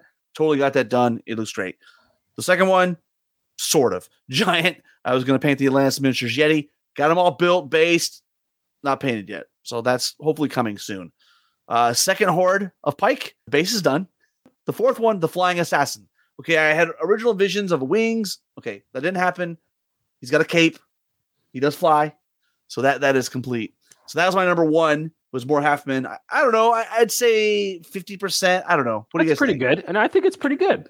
Close. Yeah. Yeah. It's progress. It's progress. Yeah. Number two, paint more ogres. Look, I painted four hordes of siege breakers. I painted two boomer sergeants. I don't know. I, I've painted a lot of ogres in the last couple months. So I, I'm gonna, you know, three warlocks. I'm gonna count that as done. The last one, it's I'm gonna it's a bait and switch. I I don't know what I was thinking, but I said paint an EOD fleet for Armada. I don't know if that was a typo, but I painted a Kingdom of Men fleet with 20 ships. So I don't know. Like I, I don't know if I was thinking I just wanted to do EOD. I'm not sure. But obviously, with the Kingdoms of Men army I have, I had to paint a Kingdoms of Men fleet, right? I mean, that, that's that's a no. It just makes sense. It just It just makes sense. So that's me, guys. All right, yay or nay? Let's get a thumbs up. I think it's good. I think you, you get a thumbs up Yeah. from me. That's Yeah. pretty solid. You get a thumbs up from me, mate. Yeah. thumbs up. All right. Well, let's let's let's throw throw it over to Jeremy. Um. uh, okay. I'll just give you. I'll give you the thumbs down now, mate. yeah, just Yeah. give it to me just straight, straight. Like it's like at the end of Gladiator when it's like, do, do you kill me or let me live? And it's I So like, next year we need I- to bring in community feedback on this and let them I can't throw any stones, so I'm not gonna say anything. So my number one was finish the last few Basileans I have to do, which technically is yes, because I don't have to do anything. I'm my own person. And if I choose not to finish painting the Horde of Spear ladies, then I've done everything that I've chosen that I have to do. So that's going to be a technically yes uh, uh, success. Uh, number two was, oh my God, start work on my 90% at Mantic Army and work more on demoing if safe. So that's a fail. Um, the the de- demoing is not as bad, right? Not doing that because you know we were up and down with COVID, but I'm still floating around what Mantic Army I want to do, and then I who. What was I smoking on number three, which was get a usable fleet for every Armada army? I don't know, man. That's a and I eyes failed bigger than so- your stomach. Just I been shaking my head so- at you for that I- one. Like I didn't even say something that stupid. Now I remember recording that last year actually, and I'd gone quite simple, and then I was thinking, what what is Jeremy on? Seriously. Yeah. So fail, fail, and a maybe. But I'm on progress for my next year's thing. So I don't know. Busy year. I got married, like I said. Crazy work. I got a promotion at work. You know, just and you know, shows take time to edit. Jeremy, like I edit- tell my no, employees, no, no, no, no. we don't do excuses. We do results. Yeah. Well, there's no there's no failure, just feedback. Um, so I would say that when you edit more than one episode a year, that does take a lot of time. Um, so that's all I have to say about that. Shots fired. Shots so Alex, Well- why don't why don't you go next? I'm just gonna start by saying I edited three episodes. Oh, this excuse year. me. How dare you? Stop the presses. How dare you? Stop the presses. How? Yeah, I didn't get close this year. Yeah, not to be a, a wet blanket, but yeah, we had some health issues with the family this year. So the first half, first seven eight months of the year was I didn't have a lot. I hobby was a back burner kind of thing for me, so I didn't really get a lot of momentum going again on the League of Rhordia Cult of the Raven until like September October. Saying that, I did get three hordes of infantry painted, and I have my two troops of mounted scouts painted, not based. And then I have my honor guard mounts assembled, and assembly started on my Pegasi for my wizard. So things are going forward. I have like some cannons primed. There's a lot of things in motion right now, a lot of pieces floating around. But yeah, I did not get my 2,500 points of Rhordia painted, and I did not start Varangur or Undead. So that was all in one. I don't know what a yeah, that was a weird one. So I was supposed to finish 2,500 points of Rhordia and start a Varangur slash Undead army. I didn't do any of that. Build some terrain for Kings of War and Infinity. I did build some hills for King Beyond the Wall. So that was a yes for Kings of War. I did not build any Infinity terrain. I did paint a few Infinity miniatures back at the very beginning of January, though. And I wanted to continue to up my painting slash basing game. And I think I did work hard, you know, on painting stuff the beginning of the year, or I guess over Christmas last year, and then continued that with my third horde of infantry. But I think it's more of the same. So I haven't really pushed myself yet. And I think the next couple months I have some pretty big, like my Baron or Duke on Winged Aralez and some pretty big monsters to paint. So I think that's going to be where I really push myself. So that's a a not really for number three. And uh yeah, edited one more episode of Countercharge this year than last year as a bonus one. So there. How about you, Matt? I say, well done, Alex. Well done, you. and look, if we if we were to graph your contributions, they'd be going up at the end Actually, of no, year. I only did one in, in 2020. I did three this Yeah. year. That's triple. Yeah, I'm yeah, triple. yeah, yeah, so, yeah. Yeah, there you Well, well, to be fair though, it was a it was a Ratkin review, right? So it was like four hours long. So that's probably the same amount of time. yes, it Just was. four episodes, yeah. So did you ever release? I mean, this shows is the uh the interview we did with uh that guy. Is that still being edited? The No, thing that the was, guy that was with the thing? released. That was that was the one I got I released last year. Okay, good. Okay, Yeah, that's yeah. what I thought. Okay. Yeah. And yeah, so So for me, my thing was get 2,000 points of the Dragon Empire on the board. Uh, I'll have 2000. Well, by the end of the year, I'll definitely have 2000 points painted, but they won't have seen the board yet. So not a not a not a full not a full success there. Um, get the Armada Basileans um, painted up. They're done. So I just got to stick them on the acrylic bases when they arrive. But I did not get a Vanguard Warband going, um, and I don't think I will. Uh, two or three ain't bad though. Yeah, yeah, yeah. So I think you know I set myself modest targets. So unlike you lunatics. uh, so um, yeah, yeah, that was me. So you know I think did did pretty well there. And so why don't we move on to our 2022 hobby commitments? Uh, when we post the show, I'd probably encourage people to you know get on the page and commit as well. Commit commit on the Facebook page. Absolutely. In the show thread for this episode, please drop in your 2022 hobby Yeah. commitments. You know, Um, love to hear it. should let should we start with the biggest losers from last year, Jeremy? Yeah, I think so. Yeah, Jeremy's the yeah. loser, so yeah, definitely. I'm used to it. Um, I'll I'll go first. So uh, my number one goal will be to have my Twilight Kin ready for Masters.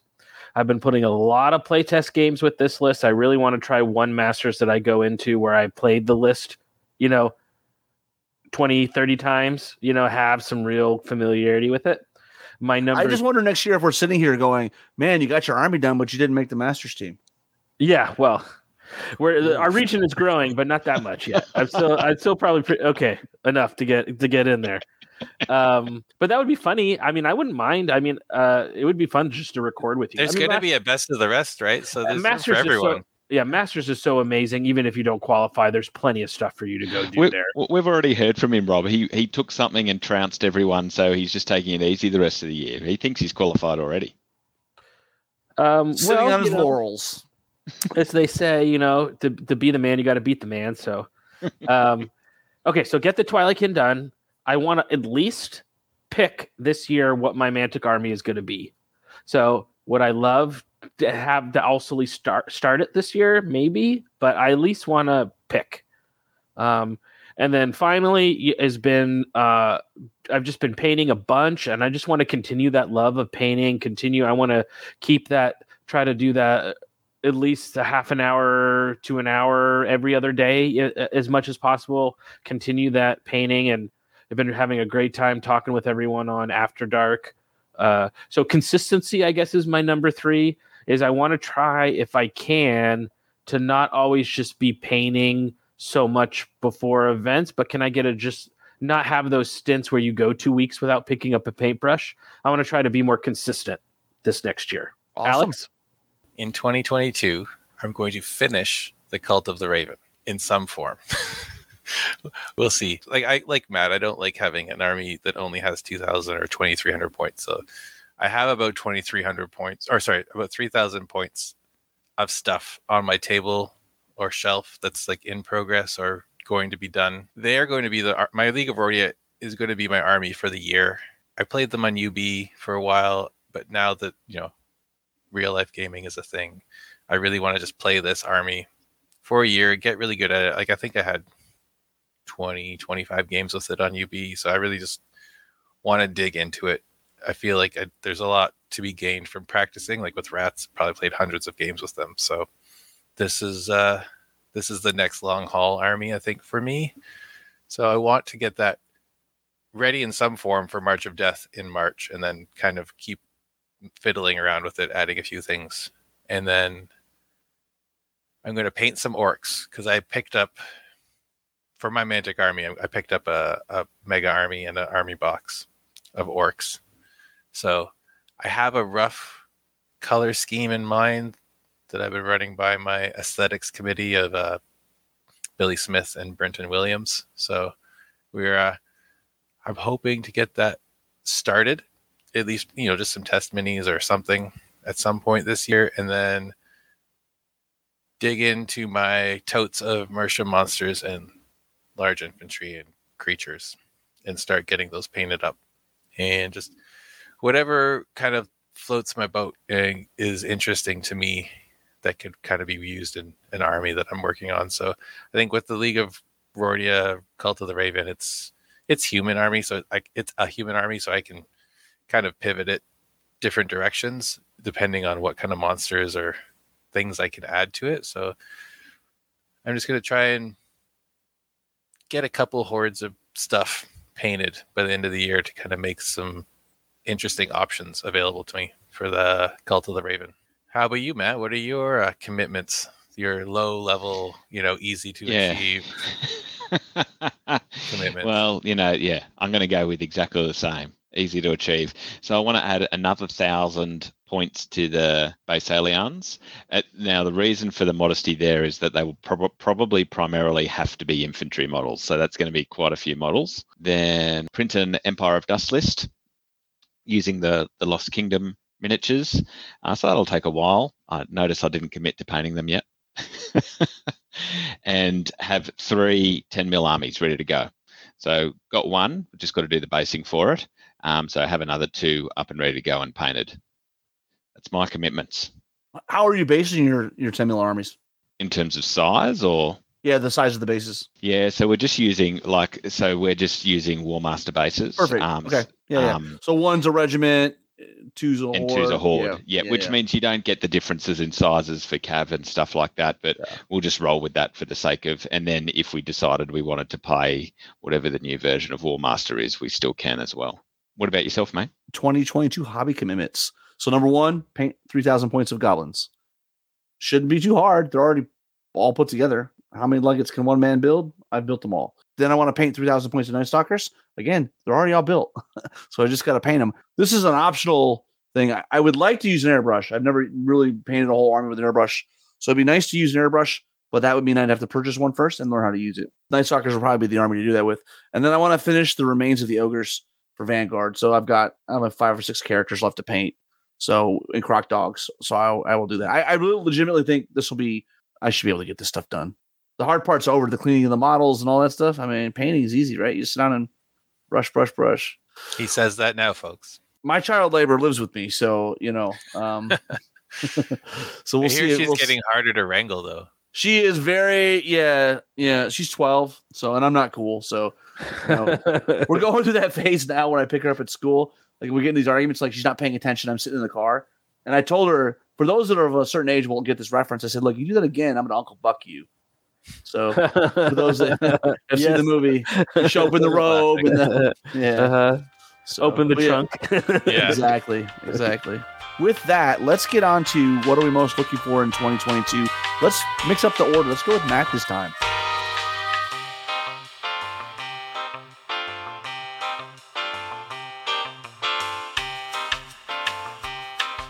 You caught him unawares. Yeah, you caught me unawares. I thought I was just sitting there on mute looking at other things. uh, so, what am I looking forward to? Number one, only four weeks away, Clash of Kings Australia, big event. You know, when we're in a place where we can, you know, keep the party going. So, looking forward to seeing everyone get together from across Australia again. Number two, I'm, I'm looking forward to playing a bit more Armada. So, um, you know, I, I enjoyed my first couple of games of that, so I, I want to get a bit more in, and which includes probably you know buying some of the bigger ships. I haven't got the big ships yet, so um, you know that's that's where I want to go. And three is getting back to some more tournaments. So you know, with all the COVID stuff, I think might have only had two last year, so uh, maybe even only one. I can't remember. So I want to get back and get to some more tournaments. We've we've got some few little pockets in in the not too far away growing, so that's what I'm looking forward to. What about you, Alex? Yeah, what I'm looking forward to is having multiple tournaments here in Hamilton and, and Ontario in in general. Um, we're gonna have March of Death, uh, first weekend of March. Our local store, the Bla- uh, Black Knight Games, they they did something awesome this year. So we're coming out of the pandemic, and they bought the store next to them and devoted it entirely to gaming space. So there's probably room for like 30 or 40 gamers for a GT. And we're going to try and uh, take advantage of that in March. So I think it's going to be awesome. Uh, King Beyond the Wall has been run at the local Legion the past two times, which is a great venue. It's licensed, it's you know, it's affordable, it's easy to park and everything, but it's not the store. It doesn't get any, you know, no eyes from other gamers. So this is going to be a good way to showcase the community and, you know, to the rest of the gaming community here in Hamilton. So that's going to be awesome. Then the guys up in North Bay in Northern Ontario, they're going to they're looking to run a, an event too. So I think just in general, the tournament scene here in Ontario is going to grow, and I'm really looking forward to that. And then hopefully at some point, border or cross border travel opens up a little bit more, and I can get down to, you know, some of the Northeast tournaments, maybe, you know, one in Memphis at some point in the near future, and really, you know, it's been a while since we've seen those guys and uh, it, it'd be great to get to some of those other events. And then, actually, probably most looking forward to having a new fully painted army that isn't rats. I, you know, rats were my first ever painted army, and I've been riding them for four years now, I think. So I think it's time, and I'm really looking forward to just having something, something new, something different visually in front of me on the table and uh, I played a couple of games this fall with them, and it's just like, yep, I'm done for now. I'll probably come back to them at some point, but I think I'm really looking forward to having the Cult of the Raven on the table and laying waste to everything ahead of it. How about you, Jeremy? What are you looking forward to this year? Yeah, so a bunch of a bunch of stuff. Like you, I'm excited to hopefully have not hopefully. I'm excited when I will have my new army to play at Masters next year and it will be a Masters that I will be able to drive to, which will be amazing uh, for the first time ever to not have to fly to a Masters. So maybe even I'll try to get on the display board Wanker uh, train. So I'm excited for that. Um, really excited for Riddle, Riddle of Steel this year. It's going to be held at uh, Scott Holcomb's house, but he's done a big game room remodel. So I think we're looking at 24 or 26 players. Uh, at like a boutique barbecue hot tub event. Uh, it's just going to be a total blast. Um, and I think number one, and I know this is something Rob and I have talked about. I really want to try next year to go to some new tournaments. That's one thing I feel like I want to add into my tournament schedule is still go to maybe a couple of like the major ones, but sp- sprinkle in some flavor as far as going to new events. So King of Memphis, I definitely want to get to Southeast is probably one. It's one of the regions that I've never been to tournament wise. Uh, so I really want to expand that. And then my uh, eventual goal over the next five years is I want to play in a tournament in United States, Canada, the UK, and Australia. Not in the same year, but over the next five years, I want to get to to like Alex tournament. I want to get to Crozier's tournament. Uh, go to an event in the UK. It would be nice to take Kings of War international and uh, try to play in some other countries would be really cool. So that's sort of my tournament goals for next year is um, going to some new new events that I've never been in cities that I'm really interested to try the food or or go to music or museums or whatever. So that's sort of on my to-do list. What about you, Rob? Well, for me, uh, number three is I looking very very forward to having the Masters in Seattle next year. I think it's really cool long time coming. It's going to be great to to have. Um, I mean, it shows shows the growth of our community, right? That we're we're at a point where the one region that struggles or has struggled in the past for people to attend masters, right? And we need mercs is at a point now where they're they're they're standing on their own feet and can and actually host it. So that's great. Uh, second, second King of Memphis. I think I mentioned it before. I'm just excited about seeing where that goes. Uh, and then the last one is weird. It, it, well, it's it's it's selfish, but our local scene, uh, our local scene is on the verge of exploding. And what I mean by that is all the people you know from Memphis, I'm not talking about them. I'm talking about all the people you don't know from Memphis that play Kings War. You know, I mean, just at this last tournament, there was four or five guys that just getting into it, and it's just like we're we're on the cross cusp of something. Like, you know, we we could honestly, we're I mean, we're probably upward of 30 players now that play at least casually, occasionally Kings of War. So you know it's uh, it's exciting because if I can just wrangle everybody, get them going in the same direction, it, it could it could it could really be some interesting growth for you know for the area. Um, you know, so we'll we'll see. But I'm excited.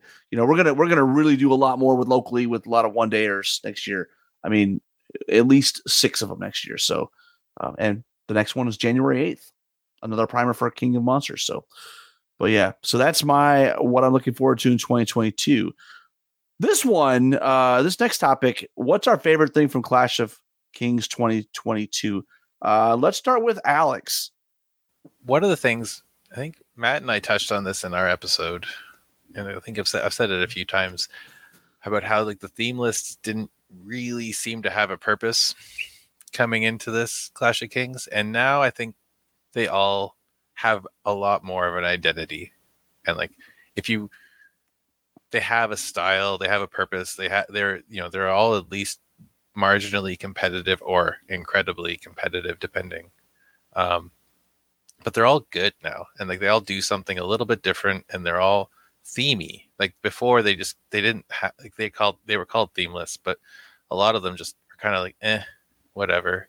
So I think now all of the theme lists have a purpose and have like a role, and they seem for lack of a better word, legitimate.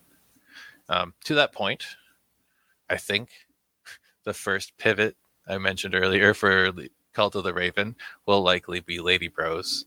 Uh, Order the Green Lady, they just they get a lot of buffs, but I think it's just they just I think their playstyle really got amped up, and I'm really looking forward to the kind of playstyle that they offer.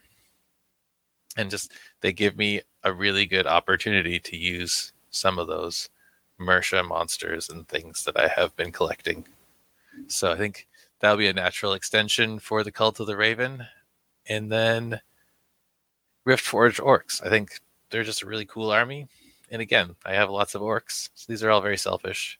Um, I'm looking forward to having like a, you know, orcs with monsters kind of army. Again, Mersha monsters, Mantic orcs. I think it's a match made in heaven. So thank you. Clash of Kings 2022, you've made my hobby goals a lot easier because you've given me cool things to look forward to. How about you, Jeremy? Yeah, I think you you you point point out some good ones. I would think design wise over the whole book, I love how they tried to come up with new rules or new units, not just for the sake of new rules or new units. I think in general, a lot of their choices are really flavorful like Rampage and Slayer, I think is really interesting. I love a lot of the new spells. So just sort of the general idea of trying to turn the you know turn it up to 11 where not go crazy complex but just add a little bit more flavor a little bit more depth a little bit more um, pizzazz so that would be up there um, i think both new factions are really cool um, i think the halflings and rift forge orcs are great really interesting factions. Uh, and then number one probably it has to be I wanted to play Twilightkin for so long, and they've just been a really struggled uh, list wise. And now that's a list that I could see myself doing three or four thousand points for because there's lots of different ways you can play that list. It's it's really fun to play. It's dynamic, lots of cool models. So that's probably got to be my number one. I've just been having so much fun playing that list. But it just, to me, it feels like the promise of third edition has been delivered, is how I feel. I feel really that the game's at its most exciting and robust stage that it's been up to this point. So in general, I just, I really love it. But what about you, Matt? Uh, so for me, I think one of the one of the theme lists that got a, a, big change in its direction to an extent was the Brothermark, and I think that's great for anyone with a human army that likes to have that human army swing into you know the various human options because the Brothermark was really you know the poor cousin of the others uh, for for a while. Um, number two, I, I think that we've just got so much more flavour in the armies now. And and flavor between models you know. So i think things like the rampage and slayer rules on a lot of the different Titans was inspired in terms of bringing fl- uh, a way to make them better, but also bringing flavor. And as Alex mentioned, you know, a lot of the theme lists got better and, and, and better in a flavorful way. so I think you know the knock on Kings has always been that there's not enough not enough flavour in the armies, as well as you know you know not having that extreme list building component. But I, I've really enjoyed seeing the the way they're injecting flavour. And number three is the halflings.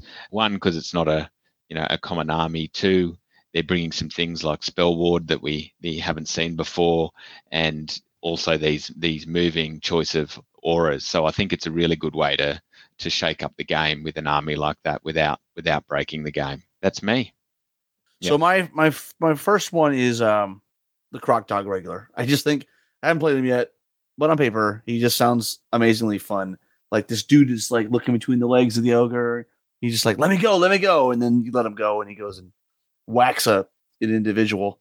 Uh, the second one is giving the magical options. You know, for every army to fill those gaps that they have. And then the third one is, the same one that most people have talked about. It's conditional inspiring being gone is, is great for everybody. Like those those there's heroes in uh, many many many armies, not obviously ogres too, right? Where you already wanted to take that model, but you got oh I need more inspiring. There won't be very many people that say I can't get enough inspiring into my list now. You can take what you want, and oh yeah, if it's a character, there's a reasonable chance that it probably inspires. Yeah, th- those are my three. Well, next up, we're going to do something new that we have not done before. And we're going to make a prediction, a singular prediction for 2022. There's no constraints on that. So, whether it's about Mantic or Kings of War, whatever you want to be. And the way it's going to work is we'll individually make our prediction. And then the rest of us will say we agree or disagree. And next year, when we look back on this, we will try and score it. So, Alex, you want to start us off? What is your prediction for 2022? My prediction for 2022 for Kings of War is that we will see so many glade stalkers that there will be a meta shift, a hard meta shift, at least halfway through the year, maybe earlier. It's, I think the last two years have really softened our resolve on shooting, and they are going to change that to a great extent. So I think there's going to be some big shakeups because of Glade Stalkers. I think everyone's going to be sick of them very soon. That's my prediction. I will agree with you. I will disagree. I'm I'm, I'm going to disagree. There's nothing to see there. They're completely balanced. Let's move on. Move on to the next. All right. Stay- let's- stay away from Jeremy Glade has no vested interest whatsoever in this comment. right, right. Well, let's start over. Jeremy, what's your prediction? I spy with my little eye. My prediction will be there is a list that will win Masters that none of us have conceived of yet. That is my prediction. There will be a top winning tournament list that no one has caught in the meta that will uh, be developed sometime over the next six months that none of us realized. So that's my prediction. So maybe not winning Masters, but there will there is a top list that we've all missed somewhere. how about how about backtracking on your own prediction already? He's already failed. I Yeah. feel so bad. I just fail at all things. I will agree with one of those statements. uh, I'll agree too. Yeah, that we that basically what you're saying is we missed something. I think there's, But- I yeah, There's, There's something, something that hasn't there. come out yet, yes. and with all the changes in Clash of Kings, yeah, of course we've missed something, right? I disagree. Uh-huh. Okay. Well, let's throw it over to Matt for Matt- his. Matt's just going for points. He's just He disagreeing with the people who are Right. voting Well, the that's same. you know if, if you see wrong- right through me. You see right Yeah. through me. okay. My prediction is that ogres will be the top army of the year. Agree. You mean by like most popular, or will be winning the most events? I think we will see them winning the most events. okay. agree. Yeah, I agree. I think the, they're incredibly better now. I'm going to make a prediction that's, that you guys are probably going to say is a softball, but I'm going to do it anyways. You got to agree or disagree with that, Rob. Oh, I'm sorry. Yeah, Mr. I, I Ogres agree, of player. course. Well, yeah, I mean, I've got to. It's like nothing to They're- see they're- here. They're broken, right? Come on, siege breakers are awesome, and now I have a mammoth backing them up with br- extra brutal. Come on, mine is actually something that probably well, it does predate Clash of Kings 2022. You know, is that is the Lord on Frostfang? All He's the really busted. good Northern Alliance armors have three of them, and there's a reason for it. he's busted. I guess uh, uh, I'll, I'll, I'll, I'll take it up a notch in the sense I think I think we're going to see a shift that anything that's crushing three is going to be like 220. It's going to be 200 plus points, you know, going forward. I, he's too cheap for crushing three with the minimum tax he's got with Strider. So I think for him personally, you know, my guess is that they'll probably drop into crushing strength two. That that that might be sufficient, honestly. But that's my that's my prediction. I think all the 2022 Clash of Kings will come out during the year, so I think that's it's viable. I think I I agree because the the Thane is, I think, the Thane CS2, Yes. CS2 TC1. I think is probably a good middle ground for him. So I'm I'm going to agree. I'll agree as well. And I will. Oh, I got, that must mean I got a softball one there. So. Yeah, you did get a softball one.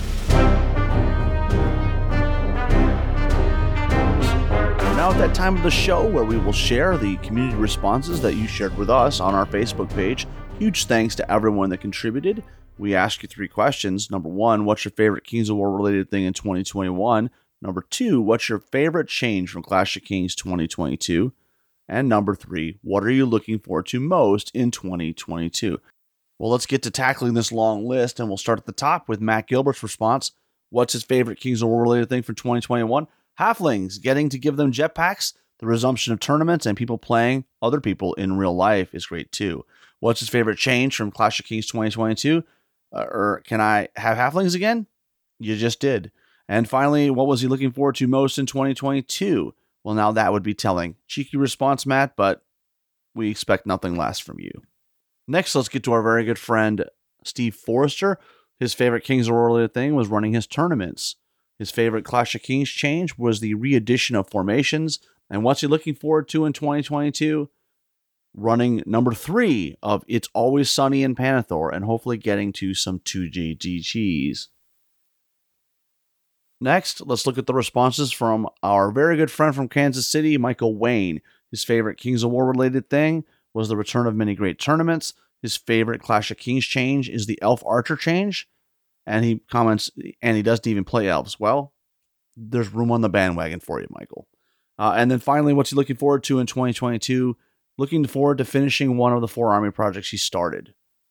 Next up, let's look at the responses from Sebastian Richard Reeves. What's his favorite Kings of War related thing? Halfling army sets getting released. I think that's going to be a common theme here. What's your favorite change from Clash of Kings 2022? Halfling army list.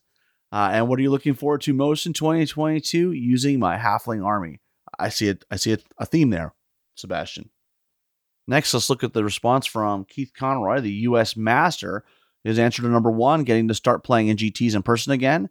His answer to number two, the Great Chieftain plus Wings of Honeymaze plus the Horn of the Great Migration. And number three, what's he looking forward to in 2022? Getting to attend the Riddle of Steel GT. Next, let's look at the response from John Croyle. Uh, his favorite Kings of War related thing in 2021. I think it was branching out to play dwarves occasionally against my regular partner or finally doing a display board. His favorite Clash of Kings change. It's early, but probably spell ward item and ability, and it's salvaging horror rift reavers. Spell ward could reduce use of mages, which in my opinion is a good thing. This is ranks and flanks, not skirmish heroes. Next up, we have Nick Ziders. Uh, his favorite Kings of War related thing in 2021, I have to say, I like the UB tournaments and live streams stuck around, even though most lockdown restrictions have been lifted.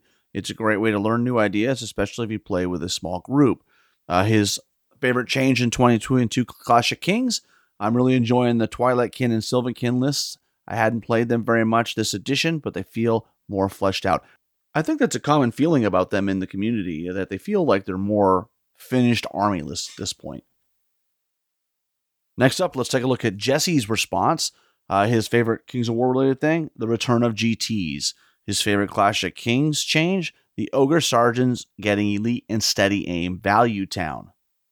100% agree. I think he can get a heavy crossbow and he can really make some things happen now. And finally, what's he looking forward to in 2022? Definitely looking forward to a shift in the meta and what future tournament lists will look like, with a lot of the lesser represented armies getting some interesting tweaks. Next up, let's look what our friend Aramis shared with us. His favorite Kings of War related thing from 2021 was King Beyond the Wall. That'll make Alex happy. From making my first display board for it to getting to hang out with the crowd again. What's his favorite change from Clash of Kings 22? 22? Uh, artifacts, always is. Something fresh and new to think on and try out, but not necessarily in an entirely new list kind of way. I especially like this year's. Some interesting ideas in the amazing rule, but kind of artifacts. There's a creative way to give us cool stuff without it getting abused. Uh, what's he looking forward to in 2022? Getting my dwarfs on the table. Still have a few that are painted, but haven't seen a game. Awesome. Thanks for sharing. Next up, we have the rapper himself, Tommy Deans. His favorite thing from 2021 was being able to play face to face again and roll the dice. His favorite thing from Clash of Kings 2022 were the new heroes and their new formations. And the thing he'd like to see in 2022, he would like to see a formation available for every named hero of every army, even going back to first printing of Fluff for 2023. Well, next up, let's look what Janice has shared with us. Well, I have enjoyed trying out multiple lists in Clash of Kings 21. In fact, I will be using a fourth army type this weekend since our listing began as a spare player at the tournament I'm running. Clash of Kings 2022 has so much to take in, but I am enjoying soaking up the changes in Magic. As for next year, I am utterly looking forward to running Swords of Summer back in a new venue for BritCon. Won't spam you up, but I would love to catch up with the people who have been before again and our new ones. Next up, we've got Crozier's favorite, Michael Geld. His favorite thing from 2021 the new Clash of Kings book. Amazing content and loving the new army options and builds. Favorite change from Clash of Kings 2022 Mage level spells. Great to see the mage levels established at the start of version 3 taking effect. And what's he looking forward to in 2022? Play more games, hopefully, and my first Clash of Kings 2022 tournament. It's just a few weeks away, so good luck. Next, let's take a look at the responses from Bob Point. What's his favorite Kings War related thing from 2021? Playing in person again, but also the growth of the game locally with 10 or 11 players picking the game up after me shouting how great it was from the rooftops. What's his favorite change from Clash of Kings 2022? The changes to elves as they're on my painting table for next year. See, Michael, you've got you've got company. What are you looking forward to most in 2022? Finally getting to events. I just started prior to COVID, so looking forward to jumping right in. And a barbarian Furbies. Next up, we got my good friend Nick Brooks. Favorite Kings of War thing in 2021, coming in dead last at Samurai Showdown and winning the last Samurai Award. Favorite thing about Clash of Kings 2022, I just love that my favorite factions were finally getting so much needed love, like the Twilightkin and Order of the Green Lady. I adore the champion of the Green Lady. Next, we've got everyone's favorite Mantic author, Ben Stoddard. Uh, I enjoyed it a lot in 2021, mostly the latter half with hosting Refugees of the Old World and getting to meet all of the Reno crew as well as everyone that came out from everywhere else. It was a rather diverse crowd. I also finally made it out to Lone Wolf and had a blast there as well. My favorite change from Clash of Kings 22 was the return of formations. They're just so much fun and full of ideas for building armies. Super fun. In 2022, I'm looking forward to going to more tournaments and eventually getting that coveted wooden spoon at one of them. Next, we've got Martin Thorwell, number one, Riftforged Orcs, number two, Riftforged Orcs, and number three, more Riftforged Orcs. Next, we have a response from Andrew Castertino. I hope I didn't slaughter that. His favorite Kings War related thing in 2021 is that tournaments are back. His favorite Clash of Kings change from 2022, formations in general, in interested armies that weren't really on the radar for me. And what's looking forward to in 2022? Tournaments and printing a few new armies. Next up, we have the busiest blogger in Kings of War, Steve Evans. My favorite thing about 2021 was going to Clash of Kings and meeting up with friends. I hadn't seen face to face in over a year and playing some great games of Kings. My favorite change is probably formations coming back into the game. What am I looking forward to in 2022? More events and getting closer to my goal of having a painted army for every faction in Kings. I think I might have 19 at this moment. Next, we got my good Warhammer buddy Jimmy Livers. Uh, his big thing is the Wildcat Invitational Tournament. Woohoo! That he ran this year. Next, let's look at the three responses from John Paul. Number one, favorite thing is learning how great Kings of War is and getting into as much as I have. Number two, the improvements to the Cronius. Agreed. Double Cronius is great. Uh, from a beautifully useless model, it has had such a rules glow up. I like that glow up. That's cool. And number three, looking forward to all the games in 2022. 2021 Australia was not that fun. Next, we have Travis Cook. Favorite thing was finding out how great the game is and how fun playing in a tournament is. I have a few favorite Clash of Kings changes. The formations add some flavor and a good starting point for list building. Also, the removal of conditional inspiring. Agreed. Allowing for more hero options that I hadn't considered taking before. Also, Riftforge Orcs. I look forward to building and painting more armies and getting out to play in more tournaments in 2022. Next, we got my very good friend Kara Brown. Uh, her favorite Kings of War related thing in 2021, getting back to events and seeing my Kings of War family again, especially at Masters and Gem City. Her favorite Clash of Kings 2022 change, Rift Orcs. So excited to get my new army on the table. And what is she looking forward to in 2022? Enjoying good times with friends and old, and playing some great games with the community that has grown around my favorite game. Next up, we've got the response from Luke Schaefer, his favorite 2021 Kings of War thing, events. His favorite Clash of Kings 2022 change had hard to pick one, but I'd have to say the Greater Air Elemental. I agree that that small base, the 50 millimeter square, is so awesome, given everything it has. Uh, and then his favorite thing he's looking forward to in 2022 CanCon Clash Tournament. Let's keep this train rolling. Let's look at Richard Miles' response. Favorite thing from 2021 home working, meaning I can paint during breaks. Favorite Clash of Kings 2022 change Centaur Hordes. Agreed. That's going to be an interesting unit on the table. And looking forward to in 2022 two two day 3K tournaments. Next up, we've got the infamous Danny Graves. I've loved getting back into more tournaments and being a part of such a vibrant and welcoming scene that really makes the game come alive. Clash of Kings 22 is the best yet, certainly the biggest. The formation is adding real personality. Especially love the halfling poachers and water formation, which is making me finally get around to doing an Order of the Green Lady Force. I'm looking forward to a year of awesome. Signed up for 10 already, and especially excited about playing 3K. Go big or go home. Pablo shares with us his favorite Kings of War related thing in 2021 is that he got to play a lot of UB tournaments with different people and realize it's not only my local community that's made of cool people, but the Kings of War community in general is. Favorite Clash of Kings change? As an ogre player, my favorite change is now that I can unlock with warrior regiments. And the thing he's looking forward to most in 2022, I'm looking forward to playing in as many in real life tournaments as I can.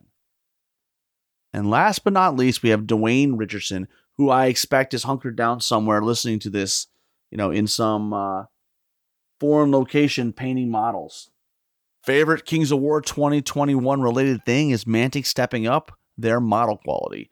It makes me want to buy every new model they release. Would like them to replace all their metal models with resin, though. Me too. My favorite change from Clash of Kings 2022 is the excitement and enthusiasm in the community.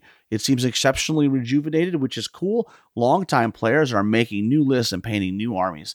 Then, of course, the Halflings and Riftforge orcs are awesome. The inspiring rule and bringing back formations is cool too. I look forward to getting back into the community, playing games, and going to tournaments in 2022. I'm also excited about painting and hobbying again, which I'm really looking forward to. Can't wait to see you in person again, Dwayne.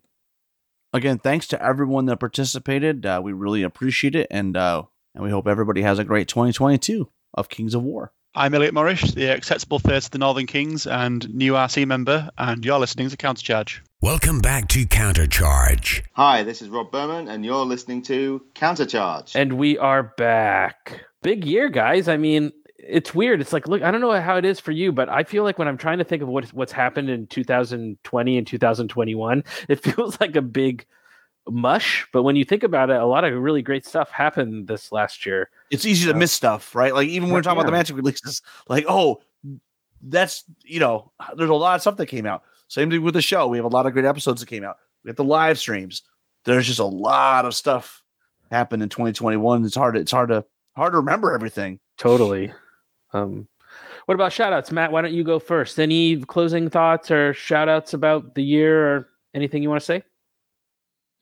Uh, look, I, I think it's shout out just to the general community uh, this year. Um, I mean, it's also, I think, a tough year in a lot of ways, on top of a previously tough year. So I think the, the community did a good good job of um, holding together. I mean, during some of these times, you'd see some communities implode, and I think we're going to come out of Kings growing, honestly. Um, so I think a shout out to the community. Um, also, shout out to you know Rob for keeping me as his favourite um, because you know there's no there's no knocking me off the throne, boys. Sorry about that. yeah. um, and yeah, I mean they're they're my main shout outs. Uh, what about you, Alex Goose? Yeah, it's been a big year, and I just wanted to give a big thanks to all the guests and all the listeners this year, and like especially with the live streams, like we said earlier, it's awesome to hear from you in real time and on the Facebook page and in in person. It's nice to be, you know, this year I had people who would comment face to face about the, the podcast, which was awesome because, you know, last year that wasn't really an occurrence. So it's it's been a big year that way. And I think, you know, it's awesome to always hear that you guys appreciate what we do because it's a lot of fun, but we do it for the community. So I think it's really good to hear back hear the, that feedback. I want to shout out to the Ontario Kings of War scene. Uh, I think it's been rough, but we've come through, you know, whatever this has been, bigger and better. There's more players. Everyone has more armies. You know, came Beyond the Wall was an awesome success.